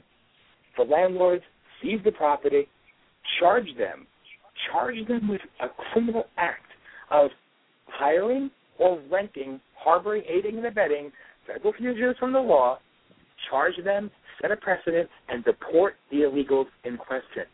That will show, just in one spot, that will have a ripple effect. And that will show others that somewhere, somewhere in this country, Americans are actually enforcing federal law and are embracing the rule of law and actually punishing those who do these things. When you hire Well, I think we, I think Dan, we- we had that happen in Hazleton. I mean, with Barletta, but uh, it's Uh, and no matter what you think of Barletta, the fact of the matter is, is he started that thing, and you look at how much hell he caught. Every single group in this country that is for Hispanics only, and I say that Hispanics only because they don't really give a crap about the rest of this country. It's all about them and what they can get. For people of just their race, came into Hazleton and attacked him. Barletta was like all over the place. It's like this big racist. And I mean, as you said, if landlords were, you know, shut down, they were were renting to illegals. Yeah, this problem would go down quickly. But it's just, you know, I mean, it's like anybody who stands up, uh, American people that are frustrated and pissed off about it, they don't stand behind them. They don't stand behind it. Everybody was like, "Oh, good job, Barletta," or whatever. But how many out there gave money to support to support a legal uh, the legal defense of the city? Not many, I'm guaranteeing you. There's a lot of people that like to see people stand up, but they don't want to get behind them. Mm-hmm. And nothing will ever Yeah. get fixed that way. exactly. You're going to support Yeah. somebody, you have to stay behind them, and it's the only way that anything works. You know, Arizona wants to to pass law, and then it gets you know sued by the government, and everybody goes, "Oh, good job," and then you know after that week when it's not the hot issue anymore, no one gives a shit anymore. Yeah, exactly. You- it's it, it just I don't know. For for everybody listening right now, I, I just want to address all of you out there. 'cause I know there's a lot out there, and our chat room's going up and down and up and down. And a lot of people actually listening to the show again, again, again. I can't say thank you enough. And this is Voice of the People USA Radio with your host, me, Dan Smeriglio, Andrew Woodring, Michael Jacobsen, and again, our special guest tonight is Dan Amato of Digger's Realm. My goal for this, for this show, was to really get into the the meat of the crimes committed by illegals in this country. And with 37 minutes remaining, because there's so much to talk about, I know we're not going to get into it as much as I would like to. And to everybody out there and everybody that's online on this show right now, I want to ask, especially Digger, because I know this is this is a rare occurrence because you don't do you don't do a lot of shows. And what I want to know is, would you be willing to come back on in the very near future, like maybe next week, and continue this too? Yeah, I'd- be interested in it. I'll have to see what my scheduling's like and everything like that. But I mean, the reason I don't go out and I, I don't promote myself is because you know what? I like to do research behind the scenes and provide people with information. Uh, I don't like the fo- the spotlight to be focused on me. I want the spotlight to be focused on the issue. And Correct. so I'm not I'm not one to like seek out the spotlight as much or be the the messenger of the news beyond the research and and maybe some articles on it. So that's Well- basically where I stand. And I know there's people that want me to get out there and and talk more. I've had uh, many people that you know they want me to be on the show. And Frontline came to me and they wanted me to do a whole episode on illegal on. It's just like I turned them down. I turned down uh, many a chances to be on you know CNN and all these other things. And I just got contacted by somebody doing a documentary. It's like everybody wants me to get in the front, but you know what? I don't want to be in the front. I really don't. I'm I'm much happier digging out the news, you know, and and digging out the statistics and digging out the information and providing it to others because it takes so long to do that. If I'm split between that and showing up on all these shows as well, I just can't get as much done. You know. Oh no, and that goes without saying. And obviously, you know, your wealth of knowledge is just beyond even comprehension to many people listening. Because, like I said, I said it in the show description, and I'll stand by it every single day. That truly you are, in my opinion, the opinion of many, many others, the godfather of who started this. you're the one responsible for giving us an alternative to what was being posted and what was being told in the media, and that's something that obviously, you know, I never, I would never exploit. None of us would ever exploit your name, but just having you be on here and be a part of this is special. And I think that's mm-hmm. why too, especially with getting into the the criminal acts and things like that, and the and the adverse effects on this country, that having you a part of this discussion and that discussion is important because you're factually correct. And I know, and we've spoken about it, myself and Mike and Andy, we all know that you, you do not report things unless you do a scrupulous check after check after check for credibility. And that's something that obviously, you know, I commend and admire, and many, many others do as well. So that's why, you know, that's why you being a part of this is really special. And, you know, I'm not going to take up too, too much of your time, and I don't mean to throw you out there when everybody listening asks you to come back on, but I'm hoping the public support will help. But um seriously, there's just so much so much to discuss and that's why this show too is important because having your side of things and where you come from adds a different element to all of our conversation. And it's more serious than most of the crap out there. I've heard so many shows against illegal immigration where again it's the same what can we say to be controversial this time?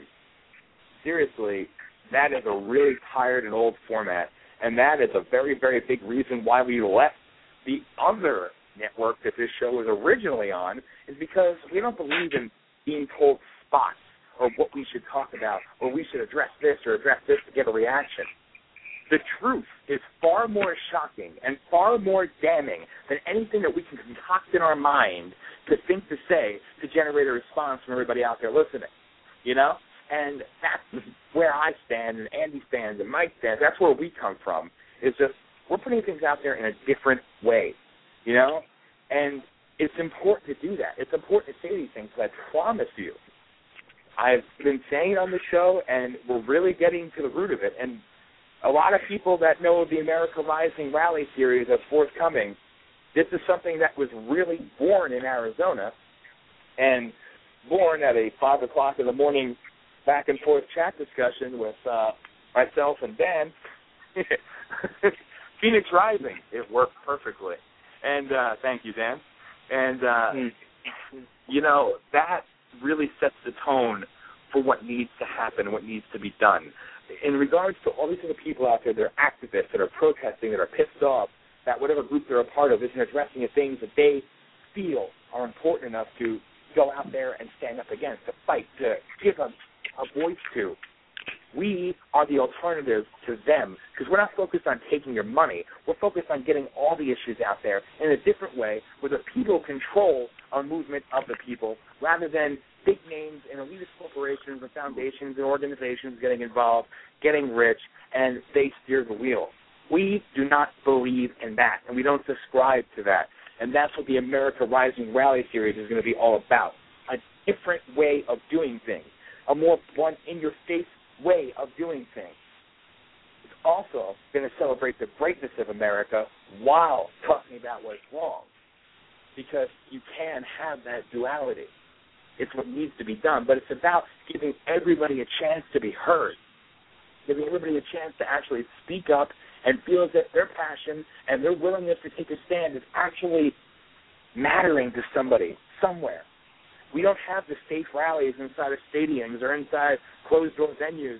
We believe in going in the middle of the street and shutting down that street, shutting down or interrupting the normal flow of the day, because that is how you make an impact.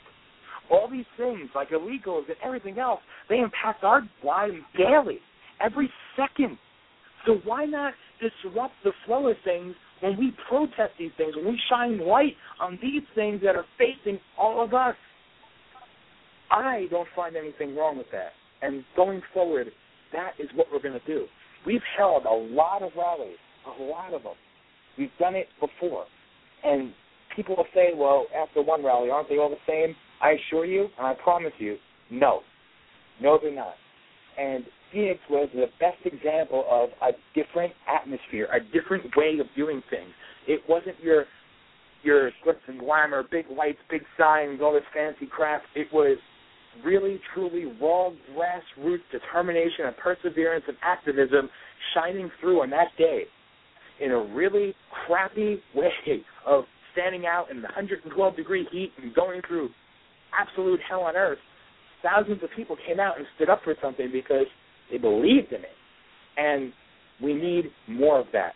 Like I said, these days of rage that are happening, well, you know what? Americans are raging. So why not do it in a way that we know best? Peaceful assembly, protest, rallies, activism. It doesn't get old. Everybody, even our newly elected House of Representatives, Republicans have taken over, and they spend more time now talking their reelection campaign or defeating Barack Obama in 2012 than dealing with today, 2011. What are you doing to fix the problems today on February 28, 2011? I know what your plans are for your reelection campaign, but what about now? What about now? We get these people in there that lie and utilize the fact that people are angry in this country and they use it as a tool to get elected. Well, we are smarter than that. And Well, it's, like the, the Republicans in Congress right now. That there's a bill going through the House that's uh, to clarify the 14th Amendment for birthright citizenship, which we were talking about earlier, and it basically states that one of the parents has to be an American citizen in order for your for your child to be a, a citizen if they're born in America. And uh, you know how many how many people we got? Four and 35 in Congress, in the House, and we have a total of I think 67 that have co-sponsored that bill. 67 out of 435 House members have signed on to this bill. That's it. That's it. A little more than what? 10%. What is it? 12%? 12% of the House. That's it. The Republicans that were going around talking about how they were going to be tough on illegal immigration and and and end problems in this country with illegal immigration. Yeah, a whole 12% of them have signed on to that bill so far. Yeah. That And bill that bill was put forth by uh by uh Steve King out of Iowa, by the way, and it's it's still active. It's still sitting there. It'll probably sit there. It'll probably go away. You know, just like everything else that the Republicans say they're going to stand for and then don't. So, so those of you out there that But wonder why nice. why I jetted from the Republican Party and went purely independent conservative, that's why. Because the, the games they're playing are the same games they've been playing for decades, and they're not going to change, and it's not going to change in 2012 and you know they talk every they talk talk talk talk and they never do anything you know so i don't have a lot of faith in that but just like you're talking about you know republicans in the house and all you hear about is the election coming up you don't hear about them addressing the issues because they're not Yeah. And again, Yeah, they got to make sure they keep their pockets lined, you know. yeah So, It all exactly sounds nice, but we don't need to worry about that. So we're going to worry about jobs mm-hmm. and taking care of illegal immigration. But so far, we've made no jobs, and we have a dead, you know, bill sitting there that'll, like you said, Yeah. eventually go away. So Yeah, border. They mentioned border security when they need money. When they want those Yeah. of you out there that are worried about illegal immigration, terrorism, national security, and that, when they need money, they'll bring that up. yeah, But then So when they actually three have a, it's all the a chance to yeah. act on it, they won't. Hmm? Yeah, well, no. So for two or three days, it's all the rage, and that's you know the Mhm. big thing on all the media. And then something else shiny happens, and they go, "Oh, look at that," and then it just dies.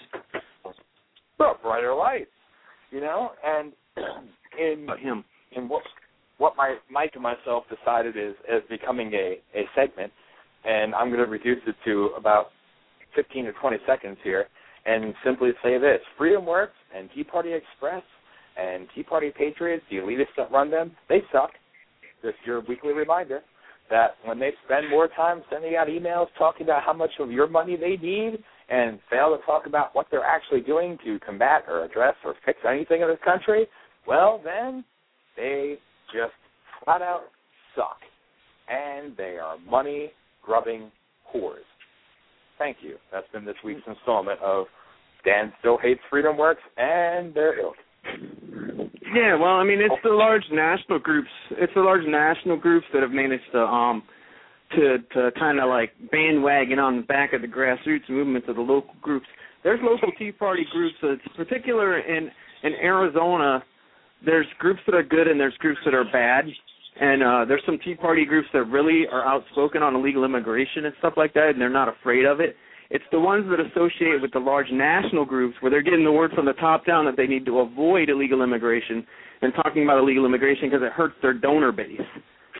You know, because the Republican Party is split between between those that are for cheap labor and those that are for law enforcement and for actually upholding the rule of law in this country, and that includes illegal immigration. And they don't like people talking about that because it splits their donor base. So it's the large national groups, Freedom Works, blah blah blah, those groups that you just mentioned that are that are national that are the real problem. The ones in um, the the smaller groups, there's smaller groups around that that talk about illegal immigration all the time. So I don't want to lump them in with all the giant tea parties that are just in it for the money. Yeah. you know, and you know, you got to ask the question of of the the heads, the talking heads, and those who you know co-opt the movement just to for their own personal and political gain. You know, where were you in 2006 and 2007 and 2008?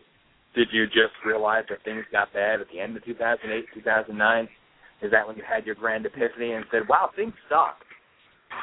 Yeah. You know, how many times, and this is going way back in, I mean, Dan, you were there, and Andy, how many times did we have events where we'd have, you know, we'd have over a thousand, then we'd have a couple hundred, then we'd have 50, then we'd have 20, or then we'd have 500, and then we'd have 50.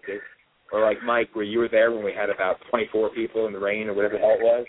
Uh, you know, it's just, it, it fluctuates, but it fluctuates because we don't get that driving support and all the money and all the advertising and all the, you know, the glitz and glamour that some of these other groups get. And again, I said this last show. I said this in my rant show. You know, I'll say it again that any of these speakers, like I saw in the chat room about, you know, Gingrich and every all all those names, and you hear about them coming and speaking at summits and speaking at forums, and hear this speaker, you know, hear Newt Gingrich, hear Michele Bachmann, uh, whatever. All you know who they are, the same old names. And really, if you want to get to the core of what's wrong with these individuals, of where things go drastically off keel, is when they get paid money to speak to you.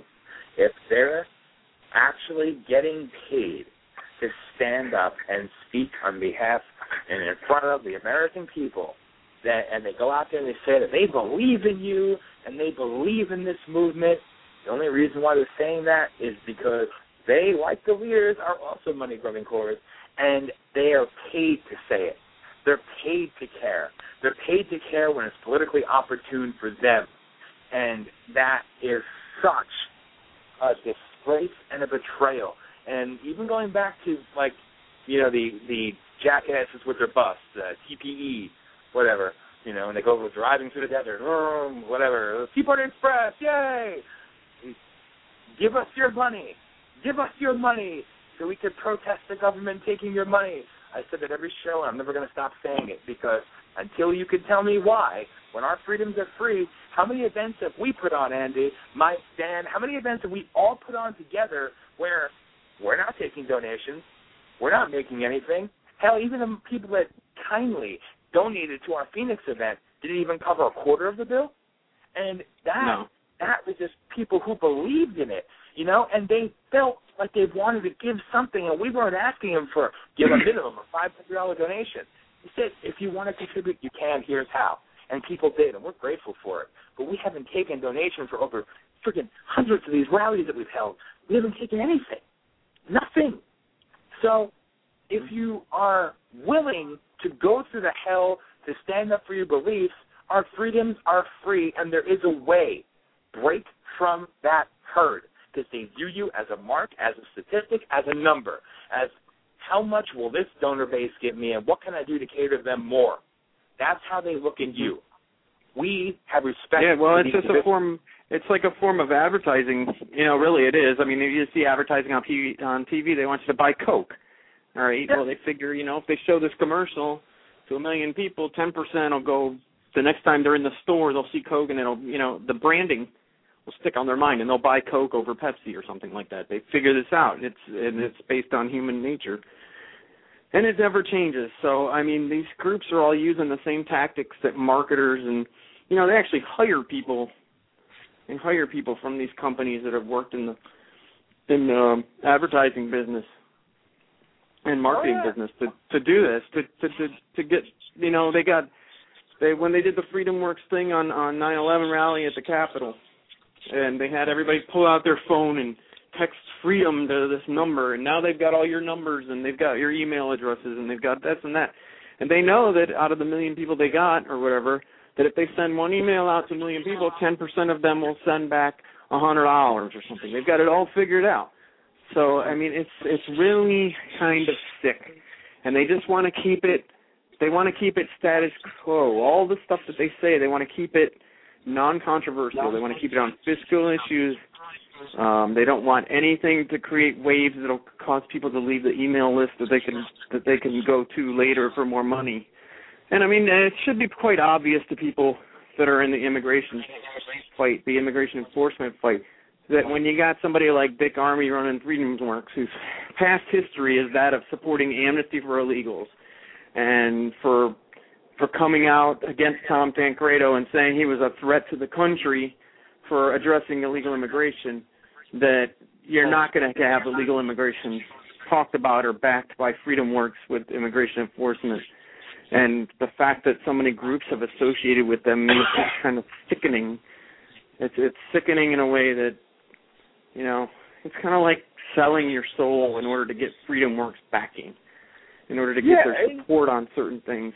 And then they tell you what you can talk about because they don't want to be associated with anybody who says illegal immigration is bad.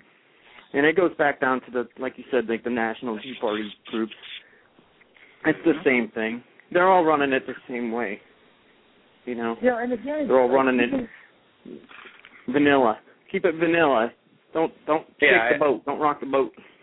You guys make a very good point with it all. And uh, the only part of it I'll say, just to sum it up, is when money is your most important priority instead of people, then obviously that's not the group that you should be supporting.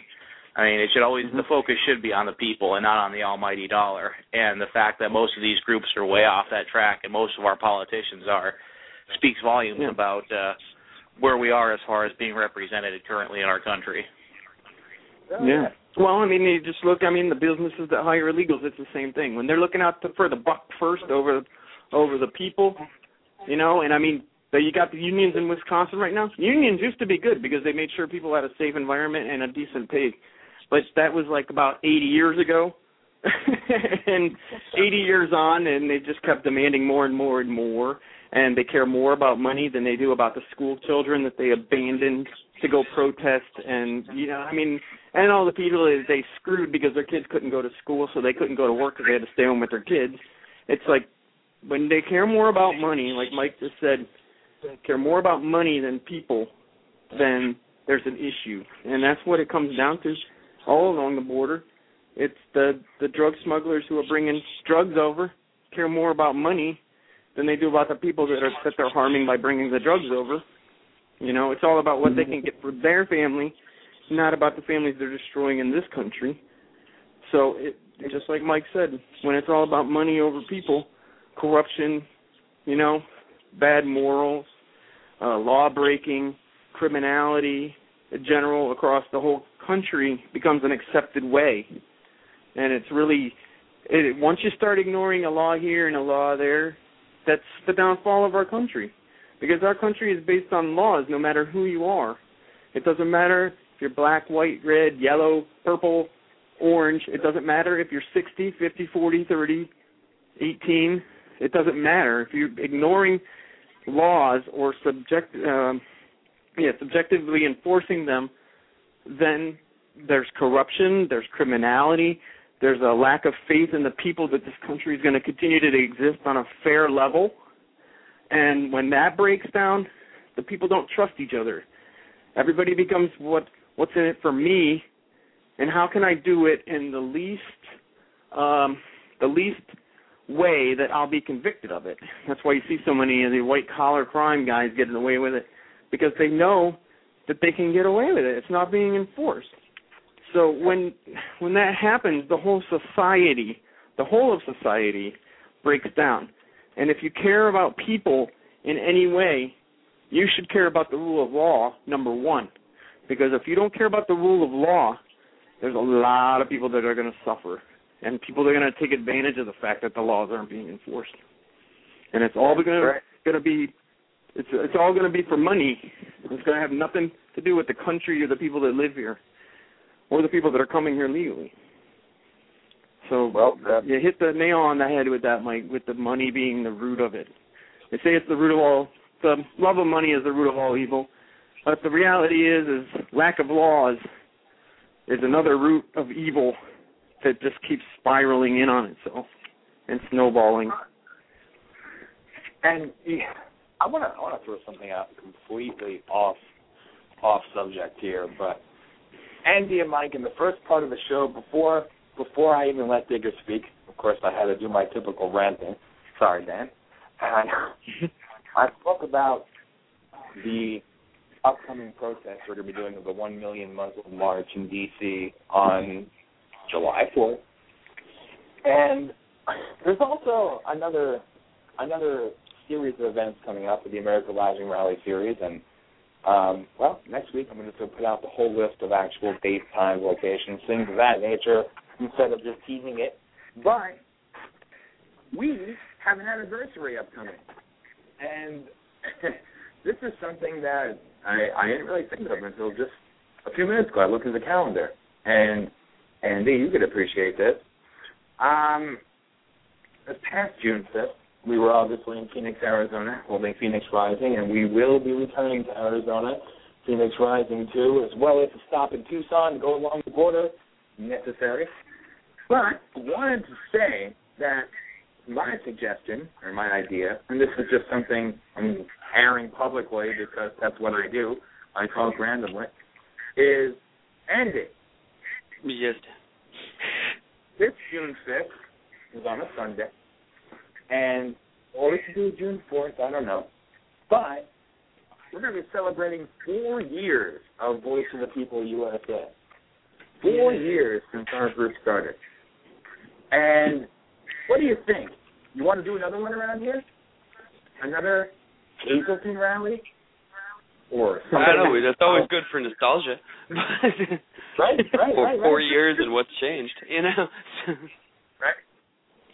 Right. I'm Minus thinking- our town's thinking- gone downhill a little bit more, you know. But Yeah. I'm thinking Yeah, who's, loud the, who's the mayor now? Who's the mayor in Hazleton now? Joseph Um, that- Newsy, yes, is the who yeah he was a councilman uh under Barletta. Now he's uh, the mayor. What's his name? Joe Yannuzzi. You know, And- Newsy. Where does he stand? Where does he stand on immigration? well nobody knows. I mean Yeah, he hasn't really well, been. that's wonderful. He hasn't really gone out and said much of anything. well, Andy, I mean you and I both both know him and we always had respect for the man, but we have front page stories in our newspapers of illegals shooting each other, murdering each other in the streets of Hazleton every single day, and all we see next to that story is the mayor is going to increase enforcement of of of increase more cops? No, blight, blight, blight enforcement. For those who have listened before, remember that's a keyword, term word for Agenda 21.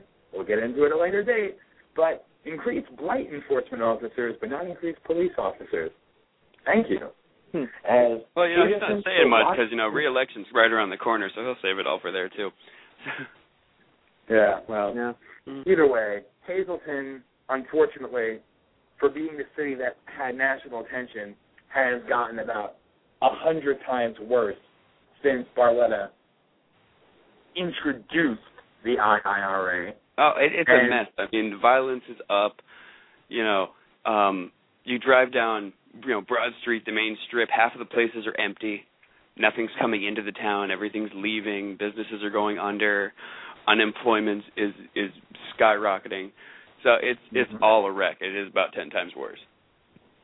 Yeah. So Yeah. and the Well, I mean that's nationwide too. That's not just Hazleton. That's nationwide. But yeah, they've got they've got the illegal problem. that's for sure. Oh, And that that hasn't helped them one bit. And So- I gotta, I gotta say, because I checked out the chat room real quick, and I assure you, I assure you that coming up very soon, and Digger, obviously somebody that you know well, is Mr. D. A. King. He's going to be on this show as our special guest, and D.A. King is truly one of those individuals, kind of like a Dan Amato, that has been a single person force to be reckoned with, that has done nothing for notoriety or attention but fought for the people in his state of Georgia. And I can tell you this, though the plans are early with this, and there's going to be a lot of discussion about how to do it, but we will definitely, definitely, definitely be holding a rally in Georgia sometime this summer. That much I will Yeah. promise you. So Georgia and Dan, you and I spoke about that even last year. So Yeah. Georgia, we we will not leave you behind. Don't worry. So definitely go No, Georgia. no, and definitely. I mean, Da. I couldn't recommend DA King highly enough. This this guy has just went to bat, and he's got the, you know, he's man. He had an article from about five years ago, I think, or six years ago. You know, he just he he quit his job and went into activism full time, and he got 280Z 287G passed, and as one of the first places in the country with 287G enforcement. And I mean, this guy is just he's just a bulldog and he's just awesome. I couldn't I couldn't speak more highly of DA King. He's you know, I mean, you got so many groups right now trying to raise funds off of everything. DA's been doing this on you know, bootstrapping along all so many years and he's gotten so much done. Yep. And there there's to show you what one man can actually do. So looking forward to actually finally, you know, be the first time I ever spoke with him actually. So we've we've chatted back and forth, but having him on this show will be our first ever real discussion and then actually being fortunate enough to you know, to bring what we have to offer to Georgia is going to be awesome too, because there's there's somebody that deserves the recognition because damn it, he's earned it because he has Yeah. put the safety and security of the people of his state and this country above his own. You know what he's gone through, the hardships he's had to endure, pale in comparison to anything that we've seen. And you know, Mhm. it's time to start recognizing and giving a microphone to these individuals because they're the ones that truly lead national security. They're Well, I mean, it's not care. just that, but I mean the um, the amazing amount of education that DA can provide everybody out there. I mean, if if you have a show with DA King, everybody out there, you need to get ten people to listen to that thing. If they care anything about states' rights and uh, state level immigration enforcement and getting legislation passed at the state level, you got to get everybody to listen to that DA King show. He'll tell you how to get 287G in. He'll tell you how to get uh, how to get your state legislature to recognize um, immigration enforcement laws. And I mean, I know I know Arizona gets a lot of credit for the state level things they've been doing, but Georgia's been doing it for years.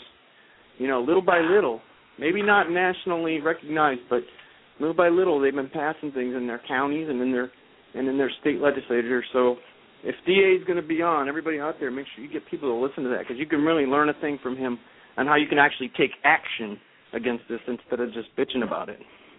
Yep, and that's something that's definitely needed, especially even like the state of Nebraska, what they're going through. I mean, there's so many different states in this country that the the people need to be educated and need to know what they can do and what resources that are actually out there for them, and that's what this is about: educating it and well, activating. I don't know if that makes sense, but there you go. And that's what it's about. You know, learn what you can do and then make it a public demonstration. You know, start doing what needs to be done. Start spinning those wheels and get getting out there and taking to the streets and saying that we will not be silenced and our issue is the main issue that actually affects the security of our nation. And it's important. So, also, want to say again a big thank you to everybody that tuned in tonight. And you know, when when it is convenient, we are gonna hopefully have Dan join us again. And I really, we still are gonna get more. In, I mean, obviously, if you listen to the first hour, you heard a lot of a lot of different things about what's gone on, but there's so much more. And we will get into this. And also, this episode, something I'm gonna start doing now, is rebroadcasting our live episodes. Now that I found out how to do it on Blog Talk Radio, we're actually going to rebroadcast our episodes twice a week, and it's going to be one other earlier time and one other later time for a lot of our West Coast friends, because we have a lot of people in the West and the Southwest that listen to this show, and we start at eight, it's only five o'clock there, so it's not always the easiest for them to do. So we will be rebroadcasting these episodes, starting with this one with Dan Amato. So that'll be something also for you to check out. And also remember that coming up middle of March, I think the shows will actually, you know, run on the air the third week of March. But WIFI Radio and LA Talk Radio, this show will be actually on your radio dials. Not just satellite radio and not just internet radio anymore. We will actually be on the dial. So all I can say is we have to go legit soon, and that's going to be rough. but it'll be fun. It'll be a lot of fun to get out there to more of you. And all of you are the reason why we keep doing what we do. And you keep tuning in. So I got to say thank you. And even bring up again the fact that that that show that I did there the other night at like 2.30 in the morning, I was amazed by how many people were actually listening live and engaging in the chat room. A couple of idiots, you know, America's bad, go to hell, racist, backwoods some, but you get them every now and again. But for all the rest of you out there, thank you for that. Thank you. And believe me, the start of something new for us and start of something that we hope to usher in a new type of movement, a new type of way of doing things. And it starts with reaching out to as many of you out there as we possibly can. So I can't stress to you how important it is that all of you keep tuning in and keep sharing these links on the liberal controlled, run and censored Facebook and things of that nature because, you know, it means the world to us. And again, please, on Facebook, though I hate them, check out Voice of the People USA Radio fan page and the America Rising profile page. And of course, I have to tell everybody this, not that you don't know it already, diggersrealm.com, that's Dan Amato's website, and that is the hub for anything and everything that you want to know about what's actually going on in this country. Check out that website, get involved, and stay, you know, check daily, because I know how Digger, how you do things. So Yeah, I I just like to say one more thing before you, you sign off. For everybody that's out there that listened about the Piekarsky and Donchak thing, basically what happened with the with the border patrol agents Ramos and Compean, all that was pre-tested by a border patrol agent named Gary Brugman. They brought the civil rights violations against him and got it to work. They perfected it with the Ramos and Compean. So you see the Piekarsky and Donchak case is a test bed. I believe that in the future here we're going to be seeing more people prosecuted under that and put away for for a decade because that's the way they worked it with the border patrol agents. They stepped it up and stepped it up. I think that's the same thing that's going to happen with people across this country. So I I really, you know, I can't say this enough that they need to be stood up for. I know you might not agree with the fact they were underage drinking and they were fighting or whatever, but I mean they were found not guilty to have anything to do with his death, and it's just been a prosecution by the Department of Justice. So you need to pay attention to that. Don't be afraid to stand up for them, even though you don't agree with some of their actions. They definitely weren't guilty of what they were convicted of by the DOJ. So and like you, just something like to watch you, out for. I can see it coming down and being used in a greater scale in the future. Oh God, yeah, it's something more than a framework. And also, I do have to throw out there. I did, I did forget, and I'm sorry to the hundreds of people that are part of that awesome group. We the people against the illegal alien invasion on Facebook. Type it into the search box. We the people against the illegal alien invasion. Join that group and be a part of the ongoing 24-hour continual discussion. Love those people, and they are awesome. They keep it going.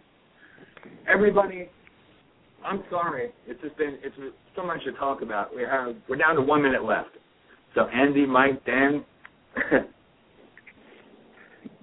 We staying on Thanks afterwards for a little conversation afterwards, or yeah, we'll hang out for a few minutes and talk after. Well, I'm going to drop off. I thank you guys for talking to me tonight, and uh, you know, take care and keep up the good fight. Good digger. take always care, Dan. Thank you. Thank you again. All right, bye-bye. we can talk soon. All right, bye bye. Thanks everybody for listening. Thanks, Dan. Mm-hmm. And Mike and Andy. Are you Mike and Andy? Yes, thank you everybody for tuning in. It's always a pleasure, Dan. Mike. Sorry I was late this evening. But That's okay. Are you going to hang around for a few minutes for an after show discussion? It'll be available on the on demand episode. of course. And once again everybody keep checking it out. Wednesday, check out the Jackal Brothers featuring me, Dennis Butler, also on Blog Talk Radio, 7 p.m. Eastern Time. And uh, I can't wait to talk on the next show. Thank you, thank you. And everybody listening, seriously though, thank you so much. I know we didn't get to cover everything we wanted to because there's just so much to say. But Time goes have fast. no fear. Yeah, have no fear. We will. So when this show stops airing live, we are going to keep the station going for a few minutes. So check it out, the on-demand episode, and we will announce the next episode later this night. Thank you, everybody. God bless, and check out the on-demand episode.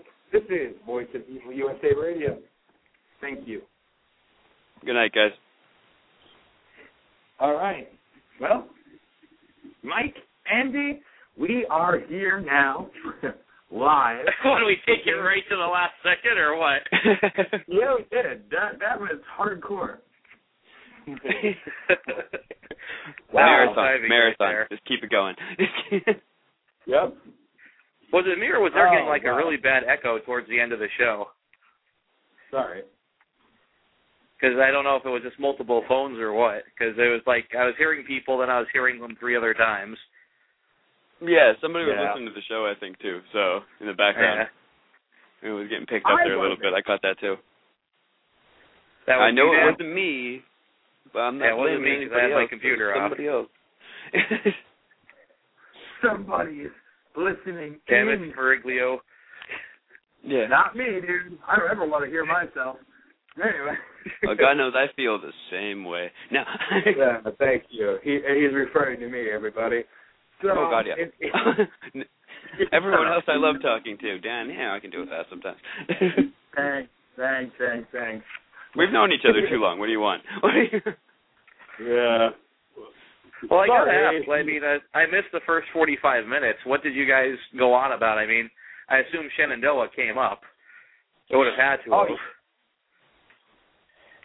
Uh, well, Shenandoah came up, and Dan talk, spoke about the history of the case, the trial, the sentencing, and everything that's gone on. And he really got into it in depth. And obviously, if you check out Digger's Realm, I mean, is there The man has every detail you will ever need to know about the case. Oh yeah, I on the site. believe me. I check out Diggers quite often. I mean, I just, I- like I said, I was curious at the beginning of the show what went on.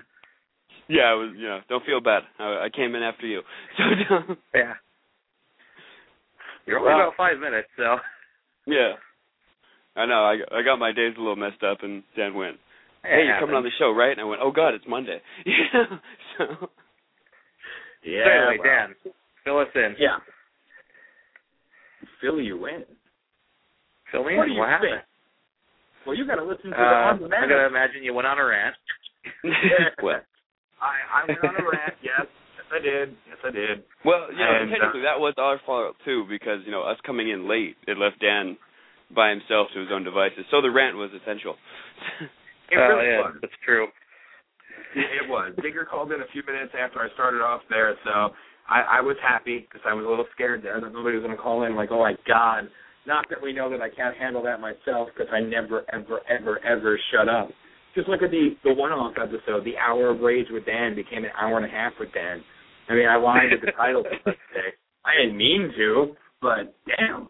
And I gotta say, before I even talk about what went on in the beginning, like so many people were actually listening live at that time.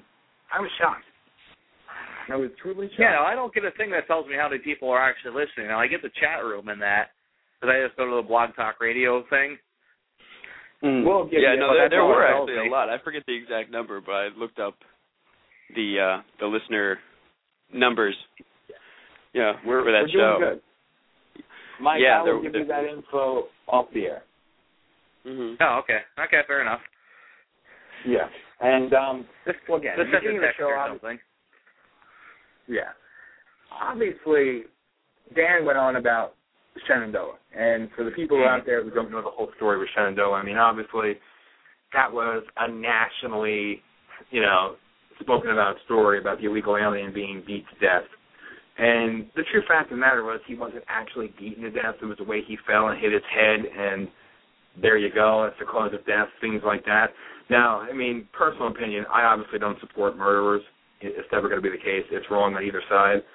But with the way the federal government came down on um, Donchak and Piekarsky was a bit excessive. Really trying to make an example and adding things that weren't even the case. And then you had the whole issue of the cops and all the the underhanded involvement and things like that. It was all crazy. So Digger went on. Well, they were without- acquitted of murder in the first place, though. It wasn't like they got they were you know found guilty of it. That was passed. I mean, I believe it was what the Fair Housing Act of violating civil rights. They were actually convicted under, which is a Mhm. little ridiculous. I mean, you've got one law covering a law that's already there. I mean, murder is murder. If they're innocent of murder, they shouldn't get put away for something else. That's how I view it. Yeah. And uh, I don't know. There's there's so many different things that went on with that whole situation that were just wrong. The federal government involvement at that level was wrong. I mean, where's the federal government getting involved when American citizens are being killed by illegals, but they're right there when an illegal gets killed? You know, and that right there is a little, you know, raises a red flag, so to speak. Mm-hmm. Something is drastically off keel with that. So I don't agree with the way they went about doing things because, like Digger said, realistically, there was a bit of federal double double jeopardy going on there, and it's sad to admit, but it's true. I don't have a problem with people going to jail for crimes they commit because you break the law, go to jail. You know, and I think that's what we're all about. You know what I mean? Mm-hmm. and you know, so be it. But the fact that they were tried, acquitted, and then tried again, ah, you're into a big, big, big gray area there. You know what I'm saying? Yeah, it, it really And- does seem like double jeopardy at that point. Yeah, and there's no way of denying that. I mean, it just it is the case. So that was a little crazy, I gotta say. But so that And of course, the media was mostly quiet on that point. That point of it. I mean, as far as most people are concerned, oh, they got convicted of murder. I can't tell you how many people, when I talk to about that, they're like, oh, they got convicted of murder. They got what they deserved. I'm like, no, they were never convicted of murder. and Yeah. for some reason, that story is not told. Oh, I know. And I don't know. Go ahead, Andy. No, I was agreeing with Mike actually. But Well, you know, so most people don't pay attention to anything one thing long enough to see the next step when there is a next step.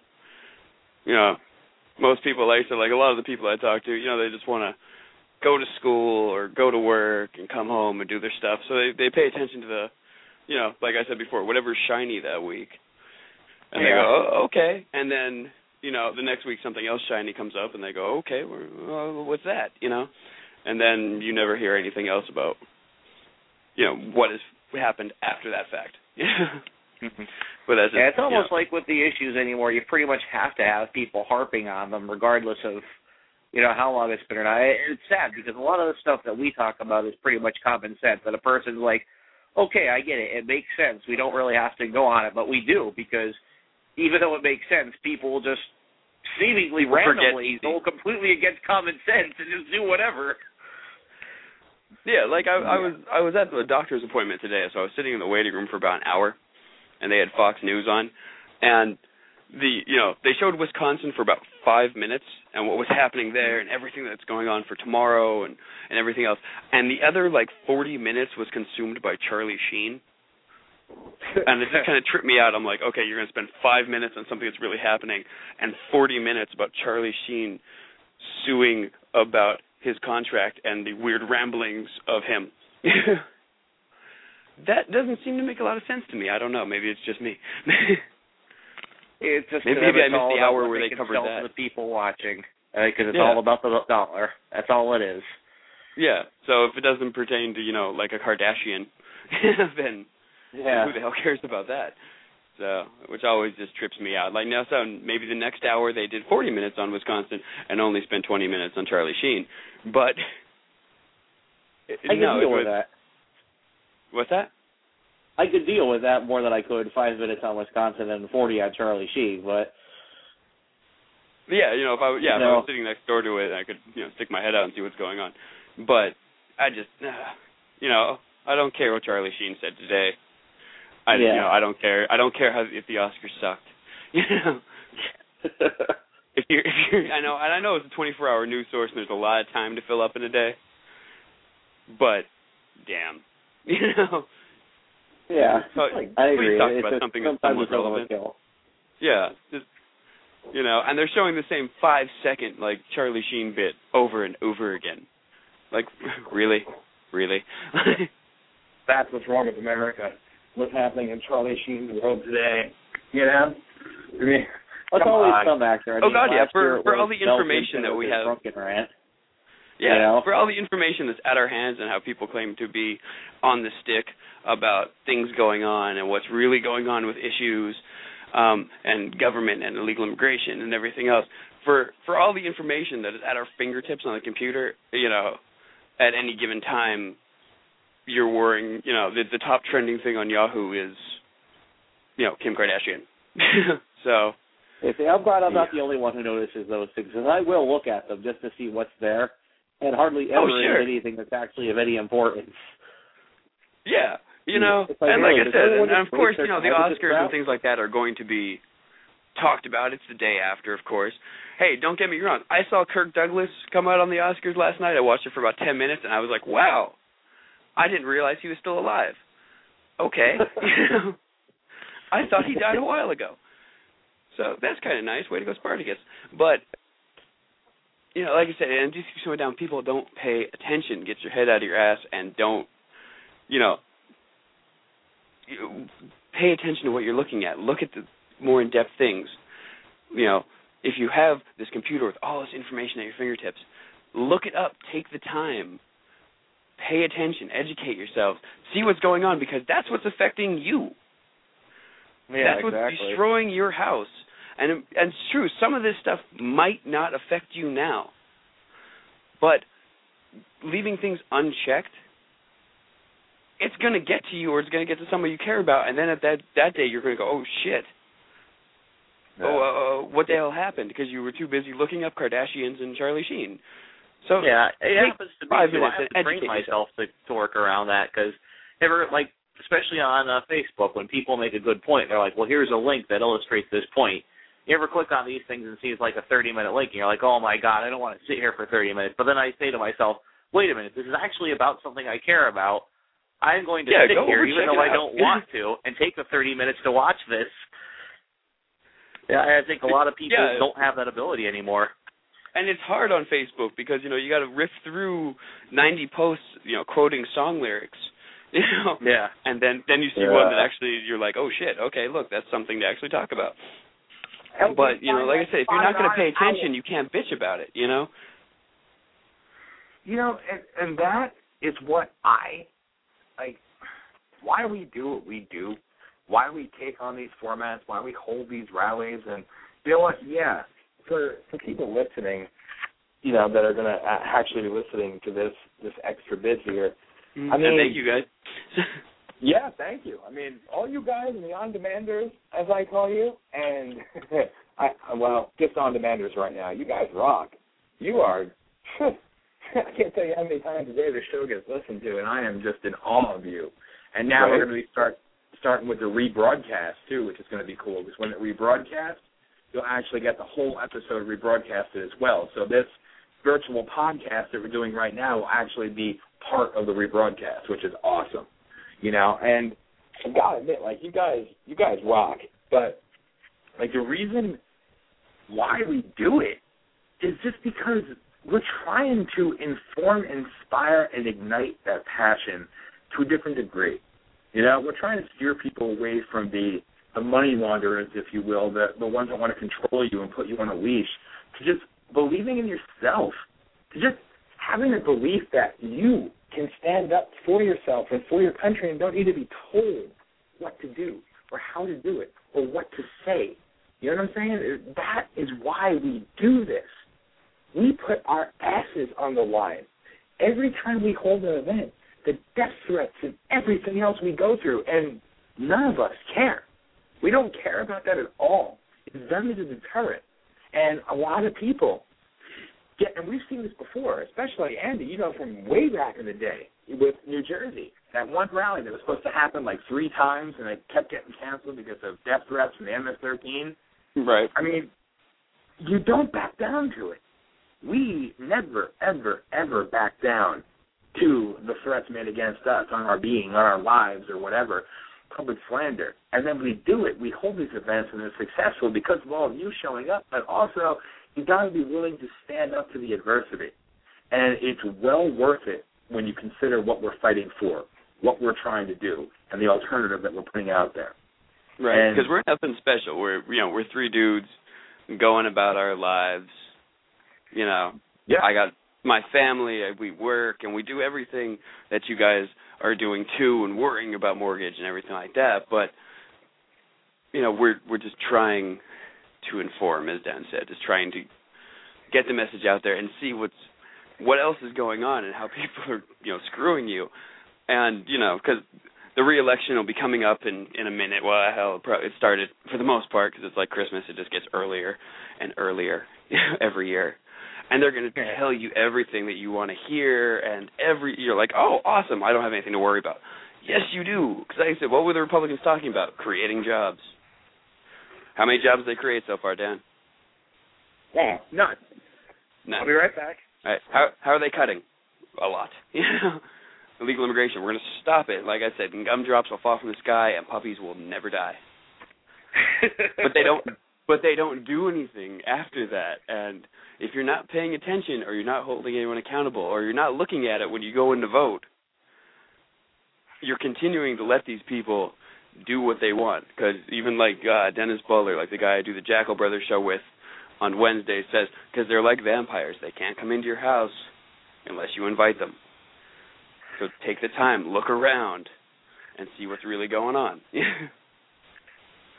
Is there like a centralized website or something that kind of like has like you know basically all the House of Representatives and Senate people and say, okay, look, we've got like 20 issues that were brought up. This is how these people voted. And I know there's separate ways to find it. Like you can go through the roll calls and stuff like that, but then you have to try and find separate bills and stuff like that. Is there anything out there that's just like, if you want to know where these people voted on this, click this link and you'll find out right there. Is there anything easy like that? I don't. If there isn't, I think there should be. I don't. I don't think that there is, but if not, Voice of the People will be bringing you that website soon. You better believe it. because if it doesn't, That might be one to have uh, Digger try and help help out with if he's got the time, because he would definitely be someone who would that'd be right up his alley, I'd think. Yeah, because you need to see if these people are going for re-election. And they say, "Hey, what matters to me is you, and what's affecting And you." like- you know, And this is uh, how he voted on this issue he's talking about now.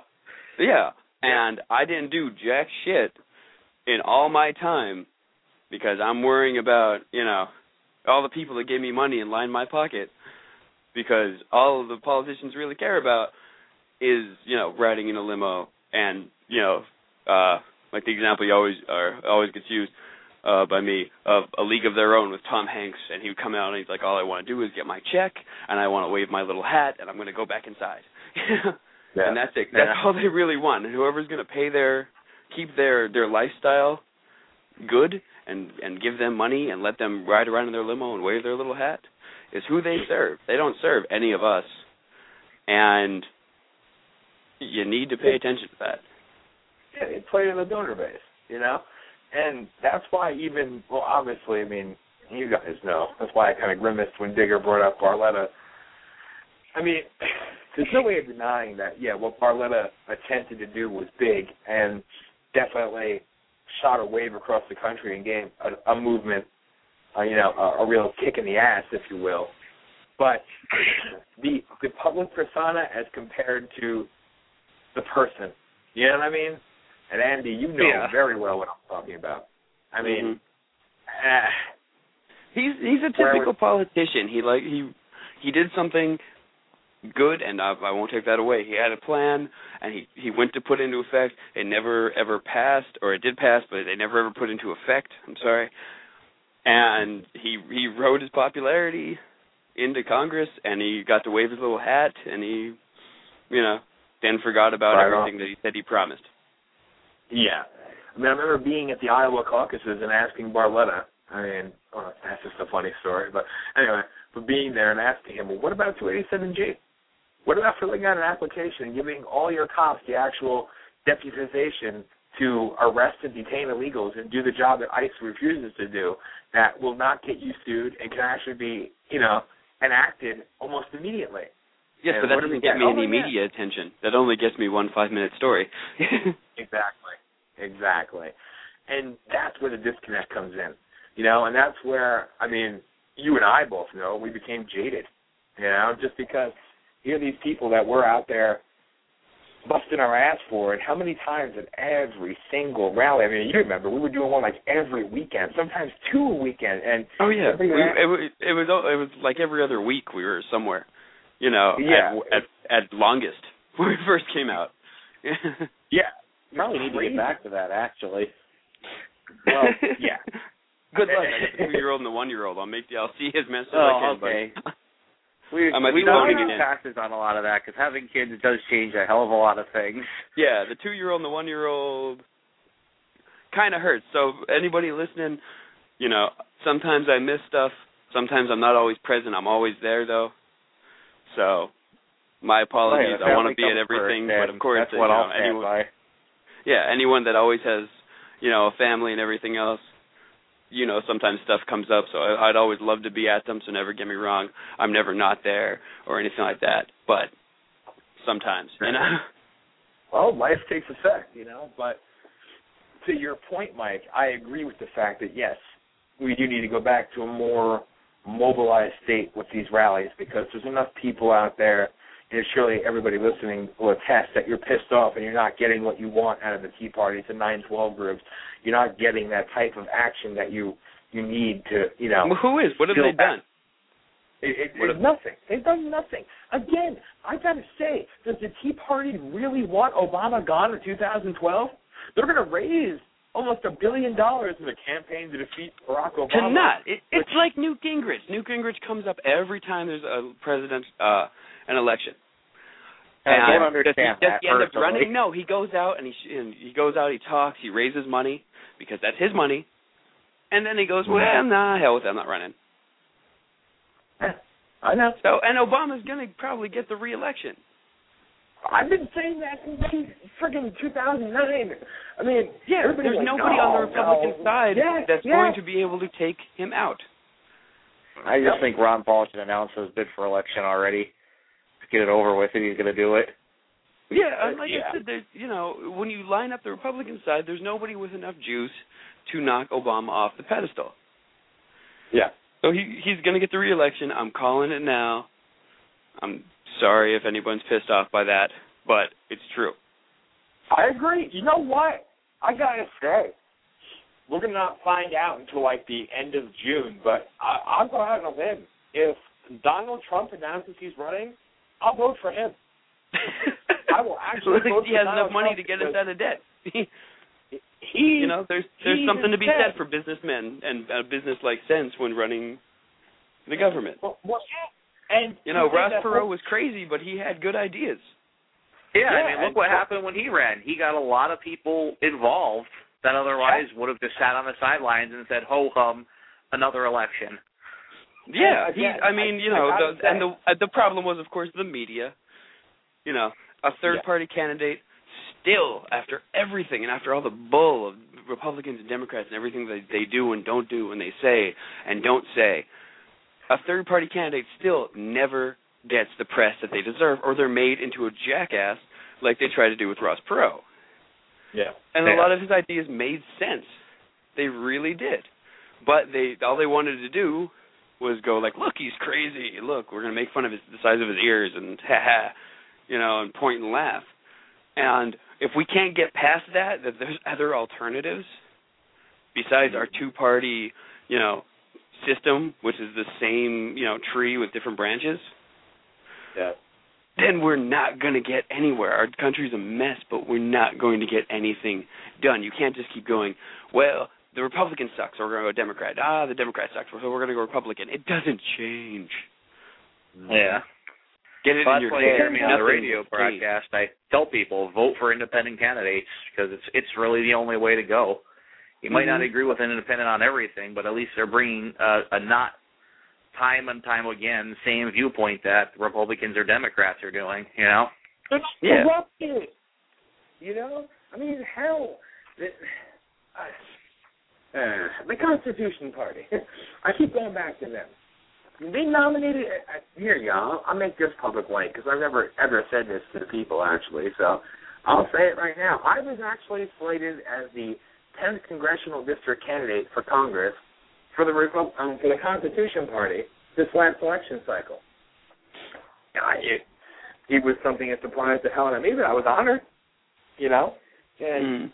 I I actually got votes, believe it or not. I mean, you know, like a hundred, but still. you got to start somewhere. I didn't even try. I didn't campaign because we were busy doing everything else. But you see, Uh, who the hell am I? But they believe there's something because they believe in people that are actually constitutionally minded and offer a voice of alternatives to what's out there. And I mm-hmm. mean, people like that, even like Shalene and Tom Tancredo and these individuals that jumped to that party. I mean, there's significance there. Look at how many votes they obtained in their elections. They didn't win, but look at how many votes they got. yeah, but they made a nice dent. I was Exactly. surprised they got as much as they did. But you know, if everybody if everybody lot of- stands around and goes, "Well, I'm only one person," you know, you're not Yeah. alone. Your problems you face, the things that are screwing you today, are not just yours. Trust me. There's a lot of other people. Get out there, talk to people. You know, talk to us. We'll introduce you to people. We'll be your middlemen. Yeah. You know? But Yeah. start talking. If you are pissed enough to take a stand, then you're pissed enough to find the people and stand together. You know. Exactly. You know, there's, there's like I was saying with Shalene, she actually came forward with the controversial subject. She showed up, she talked about illegal immigration, and she got the votes because of it. Other than her Yeah. that she's also hot to boot, but you know, I think that that influenced a few votes. Just my personal opinion. Da, da, da. Wait a minute, wait a minute, wait a minute. That was a bombshell there. Hold on. Hold it comes out I have a crush on Shalene Nightingale. Uh oh. Mike has a crush on Celine Nightingale, everybody. You heard it here first on Voice of the People USA Radio. A true patriot, though she is married, Mike still finds her to be beautiful inside and out. And we here at Voice of the People USA publicly endorse Mike's decision to like Celine Nightingale. Thank you. This has been a public service announcement of the USA. So, for all And as always- Daniel, as always, we're still running the Voice of the People campaign to find Dan a date. Just so you know. oh man. and that message was brought to you by me, a stupid moron, and Andy, who doesn't know when to shut up. I know, oh, funny. oh, I don't. Wait, wait, hold on. That's funny coming from Shut you. up, shut up, shut up, I know. but anyway, I'm gonna let that one slide, and let's get back to what we were talking about. wrong. I was Well. I'm actually going to be getting off in a few minutes because I've got ham and macaroni and cheese waiting for me. Oh. Questions I have is when's our next show?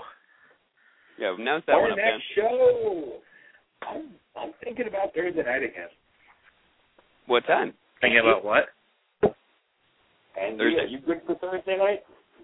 I should be the Thursday, eight to ten Eastern.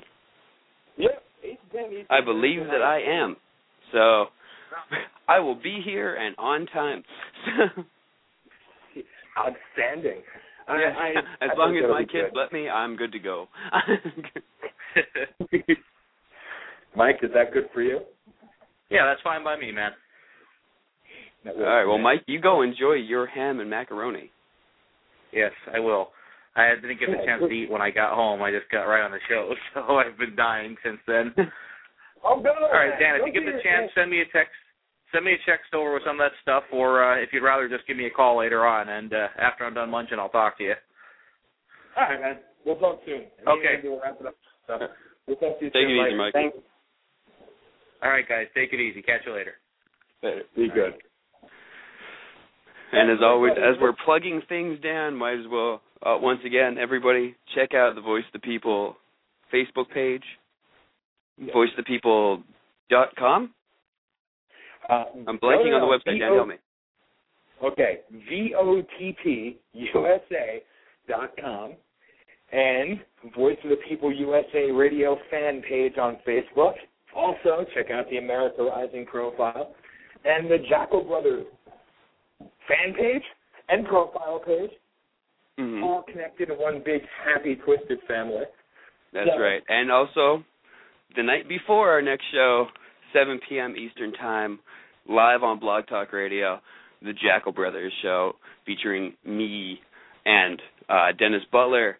And at some point, when Dan's schedule allows, we'll be in, we'll be including Dan in that show too, to keep our happy family branched.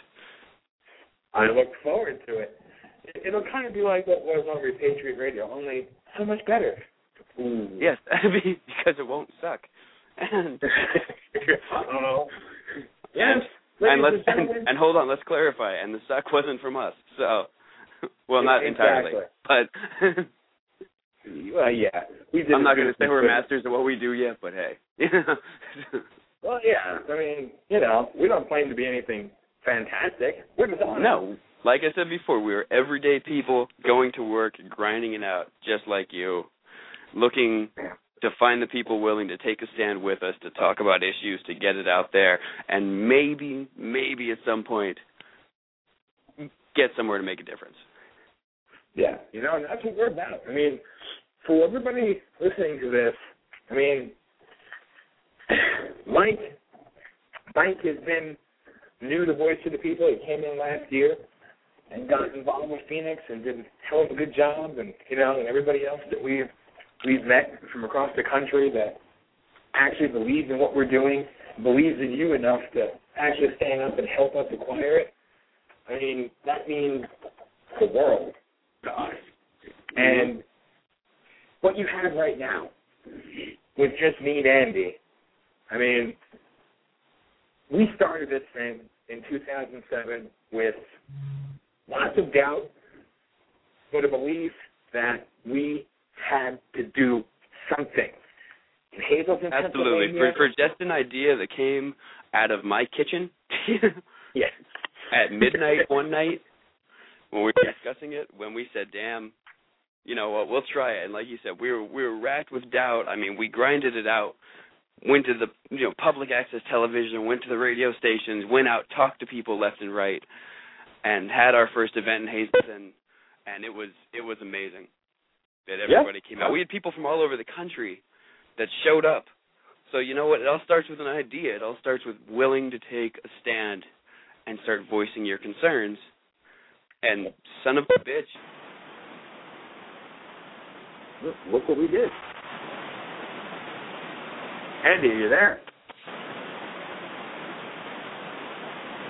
That, ladies and gentlemen, is called feedback. Andy, can you hear me?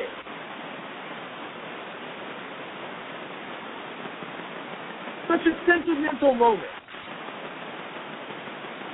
I think his phone is dying.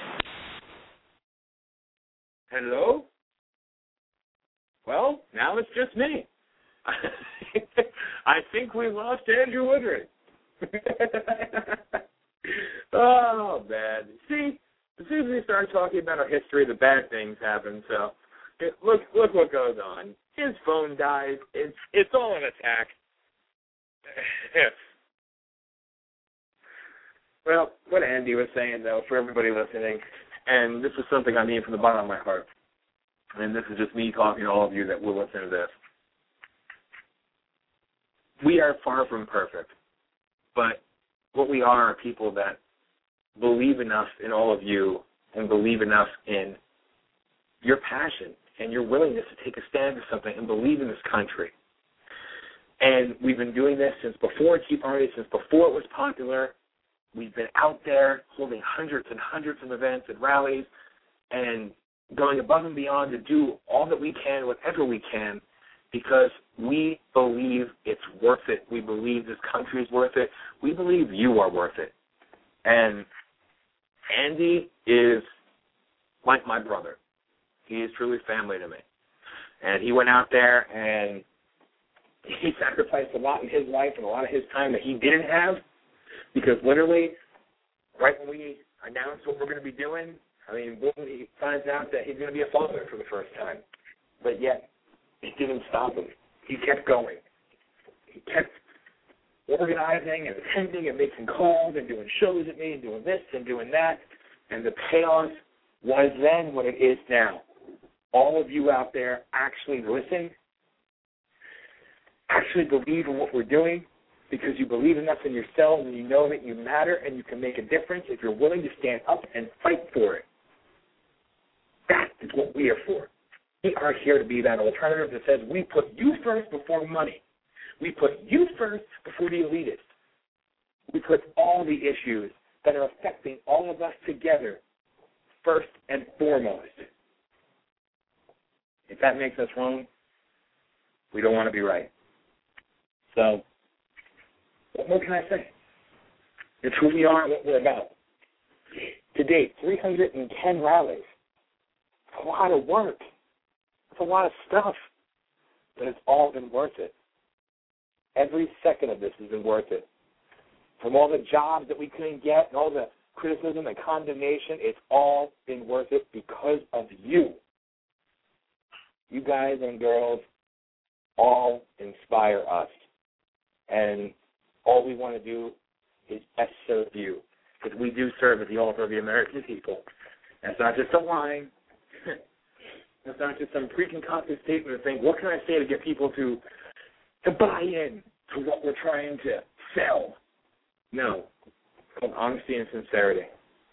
We're here, we exist, and we survive because of all of you. And because you're all worth it. I love each and every one of you out there that gives us this opportunity to come into your home, come into your ears, and listen to what we have to say, or you attend the rally or whatever, or you share that link, or you share what we're doing. Means more to me than you'll ever know. It means more to Andy than you'll ever know, to Mike, to everybody. Truly, truly said, you guys are our heroes. We thank you. I thank you. I keep all of you in my prayers every night. And all I can say is, I look forward to seeing as many of you as I possibly can out there. When we come around doing these rallies, we come around and we stir shit up, so to speak, in your town, in your city. Seeing you guys out there is the payoff.